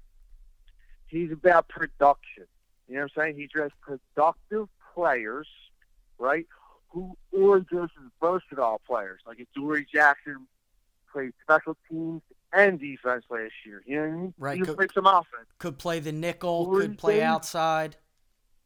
Anything. One of the best punt returners in the country. You know what I mean? Yes. Corey Davis broke records for the FBS most receiving yards ever. Look, from fifth overall. I didn't anything. I thought it was kind of high. Talked about that. Yep. You know what I mean? But nobody was really great as a, as a receiver last year. You know what I mean? That went in the first round. So I'm taking Harold Landry at 25. He had 16 and a half sacks his junior year, injury plagued this year. I think he falls because I'm going to have six quarterbacks go in the top 25, and I'm going to luck out and get them. Okay, I love the pick. Uh, we're both big fans of Robinson. Are you excited for Mike Vrabel, the Mike Vrabel era? Do you have hopes for him, or are you uh, suspicious? You, you're feeling Super Super Bowl. Bowl. All right, yeah. Hey, they I'm- won I'm a playoff game be- last year, It's going so to be it's going to be a Super Bowl within two years. All right, and I'm going to go this. I want to say this on the mark because I don't think they're when they play the Eagles in Week Four, cause it's a 42 to 10 burial. in Nashville. Tennessee wins. In Nashville, I'm going to the game. All right. Now, all right, just for our on the Marc VIP listeners, what are the other names you're hearing that are being tossed around with the Titans? I mean, what I'm hearing and what I like is different. I'm hearing guys like Josh Sweat, like you know, Yeah, it doesn't excite uh, you. I- dude, dude almost lost his. You know what I mean? Yep. No, it's not. It's not. He's not. He's not a Robinson guy. He's a height, weight, speed, and I haven't seen Robinson draft a workout warrior in the first round. I'm good with that in, in round two. You take a, you know, you maybe, you know, he's a boomer bust Sure. kind of guy. Rashaan Evans makes a lot of sense because he can play inside and outside, you know, and can play all three downs. And you lost a middle linebacker. How would you Avery feel? Williams? How would you feel about a Calvin Ridley? No, absolutely not. how would you feel about a Derrius Guice? Absolutely not. Okay. There's no need. I, I have a great. I have a great. I mean, that's their strength right now. I got Derrick Henry. You know what I mean? And Dion Lewis. I, I like that backfield a lot. You know what I mean? Yes. I would. Here's a name. Here's a name to look to look for in the third round is Michael Galladay. Okay. Michael Gallup. I'm sorry, Michael Gallup out of Colorado State. Okay. I think there's a 90% chance he's on Tennessee. Come, they might even trade up. Robinson trades up for guys he likes. They did it last year with Taywan Taylor. I think he's. I think he is definitely. I think that's the guy they're going to get. That they're going to look for a receiver. I don't think they need it. You know, that's just not the way I would go. Um, I like their. I don't like adding another young guy to this team. You know, I agree. They That's need they need a veteran presence now. Uh, and Yeah, it's like I don't I don't want Dez, and I definitely don't want Marshall. But you know, if you're going to add a receiver, I take him in the third. I don't like this year's receiving core. I don't like it. yeah, nothing real electric. There's nothing. Yeah, exactly. Like even Ridley, like if you look at it, like yeah, he ran four three, and I'm not all about the mock. I mean, I'm, I mean, I'm, I'm not all about the combine, but like everything else besides his 40 was really like average. Yeah, he's kind of coming across as a poor man's Amari Cooper, in a way. Yeah, it, and I like Ridley. No, I You do know I'm saying? too. But I'm I do not too. taking him in the first round. I do too. Not in this draft. I'm with you. No, I get it. I get it. I'm with you, man. Mike, we love this stuff, folks. Uh, we always appreciate you coming on. This is your, you know, back to back years now. This is tradition now, Mike. Yeah, I'm going to do it every year, and I'm telling you right now, if Landry's there, they're going to run to the podium and take him. They're. All right? okay. I. I And it's it- written. It's documented. And and I'm telling you right now, don't be surprised if they take Josh Sweat at 25 because after him, there's a cliff. Okay. And guess what? We All have a right, buddy? we have a few guys who are Titans guys that listen to this show. They're gonna certainly enjoy that. Mike, thank you, man. Yeah. All right, you got it. Later. That was on the Marc. Titans insider, the great Michael Pissarro. All right, VIP listeners. Well, we've already told you that this whole process is somewhat of a logistical nightmare. Uh, we've told you that VIP listeners, that prognosticators, that are inside people, some of which have gone missing. Uh, Marky was a little concerned about that. He had to run out for a couple seconds. Uh, he wanted to go check on a couple people, go make sure that they're still breathing, if you get what I mean. So I'm going to do the next couple picks for you. So right now we have at 26 the Atlanta Falcons on the clock.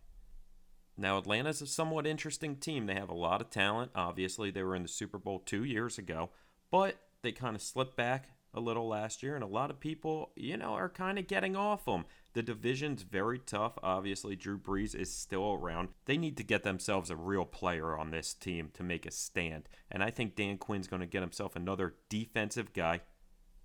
So, with the 26th pick in the on the Marc mock mock draft, the Atlanta Falcons select Taven Bryan, Florida, D tackle.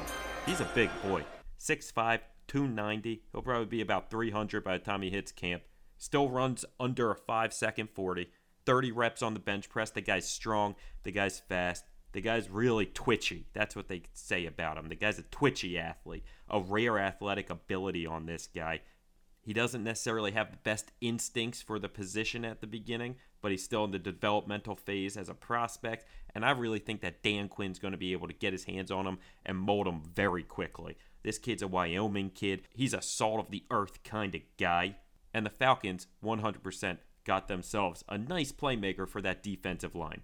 The New Orleans Saints are now on the clock.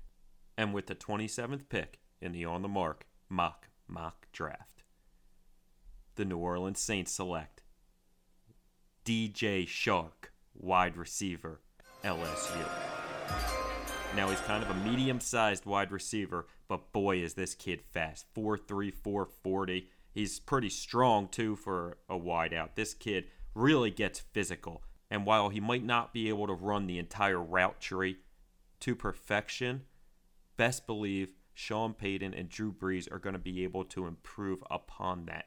But this kid is tall. This kid is fast. He reminds you of a lot of the wide receivers that they've been going for, not only in recent memory, but in the past. Reminds me a little of Marquise Colston, who we all know had some really nice years. Like I said, Chark has a great combination of size, speed, and strength. But let's be honest, acceleration is where wide receivers get open in the NFL. And this kid's acceleration is smooth and sudden. So he should be able to get separation in the NFL against some elite cornerbacks despite the fact that he might not run the most crisp of routes. Listen, sometimes when you have Drew Brees, it doesn't matter as much if your routes are precise because he can put the ball on a dime where he sees you going.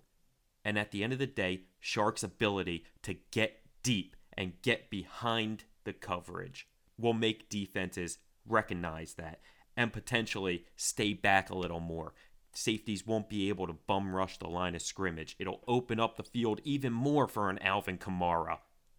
I think it's a home run pick.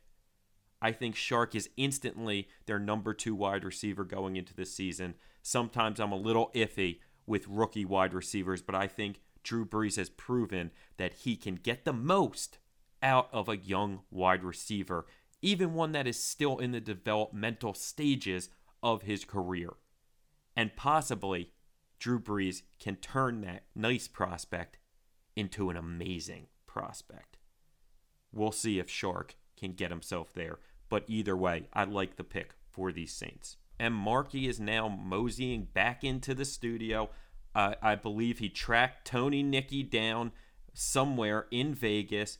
Tony got a little lost there since we last talked to him had a few too many martinis. I think he thought he was in the Bellagio. He was really at Caesars. He didn't know where he was going, he didn't know where he was staying. But we'll see what Tony has to say about his Steelers, who are now on the clock at 28. Welcome back, guys. And the Pittsburgh Steelers are now on the clock. Tony, welcome back to the show. Who are you taking for the Steelers here? Who do you got slotted at 28? Here's a uh, here's a pick, Mark, that I think's been on a lot of mocks, but but it's something you can't go wrong with. Rashaan Evans, linebacker out of Alabama. I just think it's a perfect fit for Mike Tomlin. He likes a, a disciplined guy, and Nick Saban really is going to mold these guys the right way. Rashaan Evans can play inside or outside. The Steelers loses. The Steelers lose Shazier last season, and Evans comes in hasn't been beat up all that much. He's kind of the first couple years sat behind some future NFL linebackers um, at Alabama, and because of that, really only had one year. He's kind of an unknown, a little bit. He's kind of a more unknown guy in this draft, and uh, I just think he can do wonders for a Steelers team that that lost a franchise player in Shazier last season. Yeah, no question about it. They need help. Uh, a lot of offenses uh, that you know can keep them looking uh, futile at times. The Steelers are known for good defenses, for having good defenses, but there's times where they're giving up major points to the better teams. Absolutely. I mean, absolutely. didn't the Jaguars put up forty something on them in the playoffs?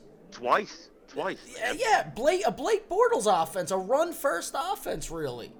Yeah, I mean, and they were at home. It was a cold In weather game, and Jacksonville's a warm weather team. It's outrageous, man. It, it is outrageous, and, and let's not let's not devalue what a loss Shazier is, though. I mean, that's huge in the middle. I mean, Of he is- course. he's a franchise-changing player, and I think in Rashaan Evans, I'm not going to say you have Shazier, but you have a chance at some real potential guy that can play inside or outside. And the Steelers, when they're good, man, they have a great defense. They have solid linebacker and end play, and and it's been a couple years since they've had that. Yeah, no, no question. Now, Tone, I'm gonna have you stay on the uh, stay on the line here because I'm gonna go through the next two picks with the Jacksonville Jaguars on the clock at 29. We have them selecting, and this is interesting. This is a fall guy. I have Calvin Ridley going to the Jags. They have a need at receiver. Ridley is fairly polished in terms of his hands and ra- some route running ability can get better, of course. Uh, a lot of guys liked it, were impressed with his 40 time. I, I have a thing for Ridley. He's flying under the radar here. I think he's going to be a nice player in the league. Uh, and he's a nice fit for what Doug Marrone, Tom Coughlin have going on in Jacksonville. Yeah, wouldn't he be a huge help for that offense? Help Bortles out, man. Help expand Fournette a little bit. Right, because Hearn, Hurns and Allen Robinson are gone. They have Right. a they have a need there. With the 30th overall pick, a team I really like in terms of talent, and I really like their head coach, the Minnesota Vikings select guard Will Hernandez, Texas El Paso. And you know, Tone, with a guy like Hernandez, he's a, he's a road grader. He can move. He can move defenders, which is the most important thing. You build in the trenches. You win in the trenches. The Vikings have a stable of backs. They want to protect their quarterback, like every team does, but they do things on offense that are impressive. And to maintain that, you need to have good line play. You need to solidify it. I think Hernandez helps do that for them, or gives them hopes of doing that. No, absolutely. Like like I said earlier, there's not a better place to build than on that line. You got Cousins coming in, so yeah, you, you, that would only benefit a team like the Vikings. Yeah, it's a nice fit for sure. Tone, we appreciate you joining us. Thank you so much. Great hearing from you, and uh, from you guys. we'll get you on that draft recap uh, recap show if you're available. Sounds good, guys. Hey, God bless. God bless. And with the 31st pick in the on the Marc mock mock draft, the New England Patriots select Lamar Jackson, quarterback receiver, Louisville. This is Belichick's last project. He likes turning these quarterbacks into receivers. He did it with Edelman. He's had guys playing out of position before. If anybody could convince Lamar Jackson to do it, it's him. It's a luxury pick at the end of the second round. He already got his guy in Da'Ron Payne, instant starter. You make Lamar Jackson the next Julian Edelman, but on steroids, the big time guy. Uh, that would be quite a thing to add a new dynamic to Belichick's already established prestigious resume. Well, it makes perfect sense, Marc. They traded Brandin Cooks away, so not only do they need another possible playmaker on that offense, but they see the possibility that Tom Brady might be towards the end of the road, if not at the end of this season. Right. So very much coming Let him up. play the rookie season at receiver. Tom Brady decides he wants to retire. Lamar still wants to play quarterback. Hey, Lamar, why don't you get back there? Take a few snaps out of the shotgun. Hey, they they scheduled a private workout with him. Yeah, I know. And they uh, had all positive things to say about that workout. So it makes perfect sense. why not have a little fun with it? Bill Belichick is always trying to revolutionize the game in some way. He sees how good Michael Vick did in that. Sure. Maybe he sees a little some comparison and maybe he thinks he can work with it in a way that Mike Vick was never able to be worked One of on. the things Belichick values the most is uh, flexibility, roster flexibility, position flexibility. Uh, why not do this project with Lamar uh, Jackson? Like I said, it's a luxury first round pick. And let's be honest, what has Bill, Bill Belichick been doing his whole time? He drafts a quarterback and then trades him Yeah. in three years after the guy's played three games successfully. Right, right. Now, you know, Lamar Jackson, uh, there's been a lot of heat from our local, or I should say, our national media, uh, national football writers, or they're football writers. They claim they're football writers, but they're really political journalists claiming to be football writers, saying it's racist if you think Lamar Jackson is a receiver and not a quarterback. How the heck is that racist? We're talking about sports here. How the heck is it racist to say somebody is talented enough to play two of the most dynamic positions in the sport? It's a compliment. It's an unbelievable compliment. I just don't get that, Benny. You know how many NFL offensive and defensive linemen were quarterbacks at some point in their life, white and black, Of and got told, course. listen, your skill set is better used at a different position. You can be a star at this other position. That's why you see guys like Lane Johnson, for instance, There you go. playing all pro left tackle in the NFL. Is it racist that he's not a quarterback? Right, right, right, right. He's a hell of a tackle. He's one of the best in the league, and he has a history. What at, at what position was he at? I could have sworn he played quarterback at least at some point, and In I'm high pretty school, sure right? he was a yes. Yeah. a high school quarterback, and I think he might have played tight end in college. Yeah, some there's I mean and there's multiple examples. I mean, position switching in football is like one of the names of the game. It happens because your body changes. Uh, the demands at the level you're currently at change. Um, various things, the system you're in. It has nothing to do with racial profiling. And at the end of the day, how is it racist to say your skill set is not up to par at this position? So we want to pay you millions to try some uh, other position. We have- want to keep you around and pay you to try and do something that you've never done before because we like you that much. And you're gonna have like an easy pass, a free pass for the first year or two to adapt. Absolutely. No, very low expectations. Yeah, that Yeah. sounds like racist to me, man. Yeah. Well, we you can thank the folks over at Sports Illustrated for that kind of talk. And like we said earlier in the show, uh, even Rich Eisen called out Sports Illustrated on some of the stuff they're doing on Twitter. It's getting weird, gang. This is football, nothing more. And the on the Marc mock mock draft rolls on with your Super Bowl champion Philadelphia Eagles on the clock. Now back with us for the 32nd and final pick of the on the Marc mock mock draft.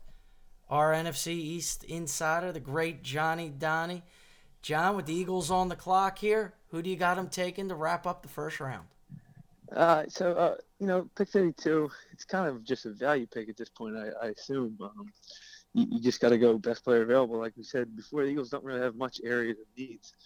Um, so right now, my my best player available would be Mike Gesicki, the tight end out of Penn State. Um, you know, like we said, tight end's not really, you know, a hole in the Eagles per se, but in this situation, a guy like Gesicki's just too good to pass up. Oh man, I totally agree. He uh, put on a show. Uh, his physical numbers are phenomenal. He has the hands. He played against talented teams and performed. He stood out on a very talented team at Penn State. He's to me a can't miss prospect. And if the Eagles grabbed him here, it would be reminiscent for me of the Steelers getting like a Heath Miller at the end of the first round. And uh, we know the type of career Heath Miller had, and Gesicki is way more physically gifted than a Heath Miller. So this would be Right. this would be a amazing Slam dunk. pick, slam dunk pick. So there you have it, gang. Johnny, is there anything you want to add to the Gesicki pick? No, that's it. Okay. There you Thanks have it, VIP listeners. That's the first round. That was Johnny Donnie. This was the on the Marc mock mock draft. The NFL draft, man, is a uh, great time of the year for me. It always has been for many different reasons. And now, Benny, this episode to me, us doing this episode, this is one of my favorite episodes to do. We piece it together like a Rubik's Cube, like a big puzzle that it is. Like I said, it's a logistical nightmare, but it's fun, it's exciting. We bring people together, we have fun doing it. It's a lot that goes into it, but we look forward to this episode every year. I absolutely love it, Marky. It's a can't miss episode for us. I, I think it's one of our best works yet. And I, I'm excited for next year, I gotta say. I know already. I'm sad it's over. It's like uh, our Christmas episode, our Thanksgiving episode. I always look forward to those too. There, there's a buzz about them. Totally agree. And the NFL draft has always been somewhat of a holiday in my mind as well. It is. You need that football fix. You know you're heading into the uh, summer months. Uh, football's a little bit of a ways out. I believe it's 20 Sundays until NFL football begins. Sounds like nothing. Yeah, it really does. Sounds like nothing, but that'll wear on you a little bit. Sure. And you know, you might think this weekend's the Super Bowl. Mhm. A lot of football, a lot of important people this weekend talking football. I can't wait to hear from Mel Kiper. I can't wait to hear more Mayock, Gruden, some other coaches around the league. I'm looking forward to hearing. Mhm. Uh, it's going to be a good time. I think on this episode we actually presented a very friggin' realistic first round here for the uh, for the draft. I mean, these are names that are being floated out, and we're bringing in all different types of a cast of characters to present it. They're not necessarily our picks, but I'm on board with it. Sure, why not? As we like to say. Absolutely sure. Why not? Not only is this an authentic list, but it's a very original list, too. It's something that absolutely could happen this Yeah. weekend. Yeah, And the- by the same token, who knows? Yeah. Anything could happen. Yeah, we didn't just go look at Mike Mayock's mock draft or whoever Daniel Jeremiah's Sure. 1.0, 2.0 and piece it all together. We let this happen naturally. And there are picks in there that you probably won't find on any other mock draft. But that's Right. because we go to outside sources. We don't just create a list by ourselves. Right. We get experts. We get analysts. we got right. prognosticators. real prognosticators. And like I said, I think a lot of these guys fall victim where they look too deep into everything. Mhm. We're not we don't we don't do that. We don't do that. This we don't that's not our um our motive here. No. We're keeping it light. Light sports talk when we di- when we finally decide to dive into sports. And that doesn't mean there's not a ton of research that goes into all of this by us and the people we use. But at the same time, you got to keep it light. Yeah, no question. So, gang, VIP listeners, we hope you enjoyed the show. We'll be back with you next week for the draft recap episode. Uh, we have some on the Marc draft blogs coming your way. There's already one out, so go check that out on the on the Marc WordPress account. We will be talking to you soon. I love you guys. Enjoy the draft. Enjoy the weekend. And keep up the good fight. On the Marc.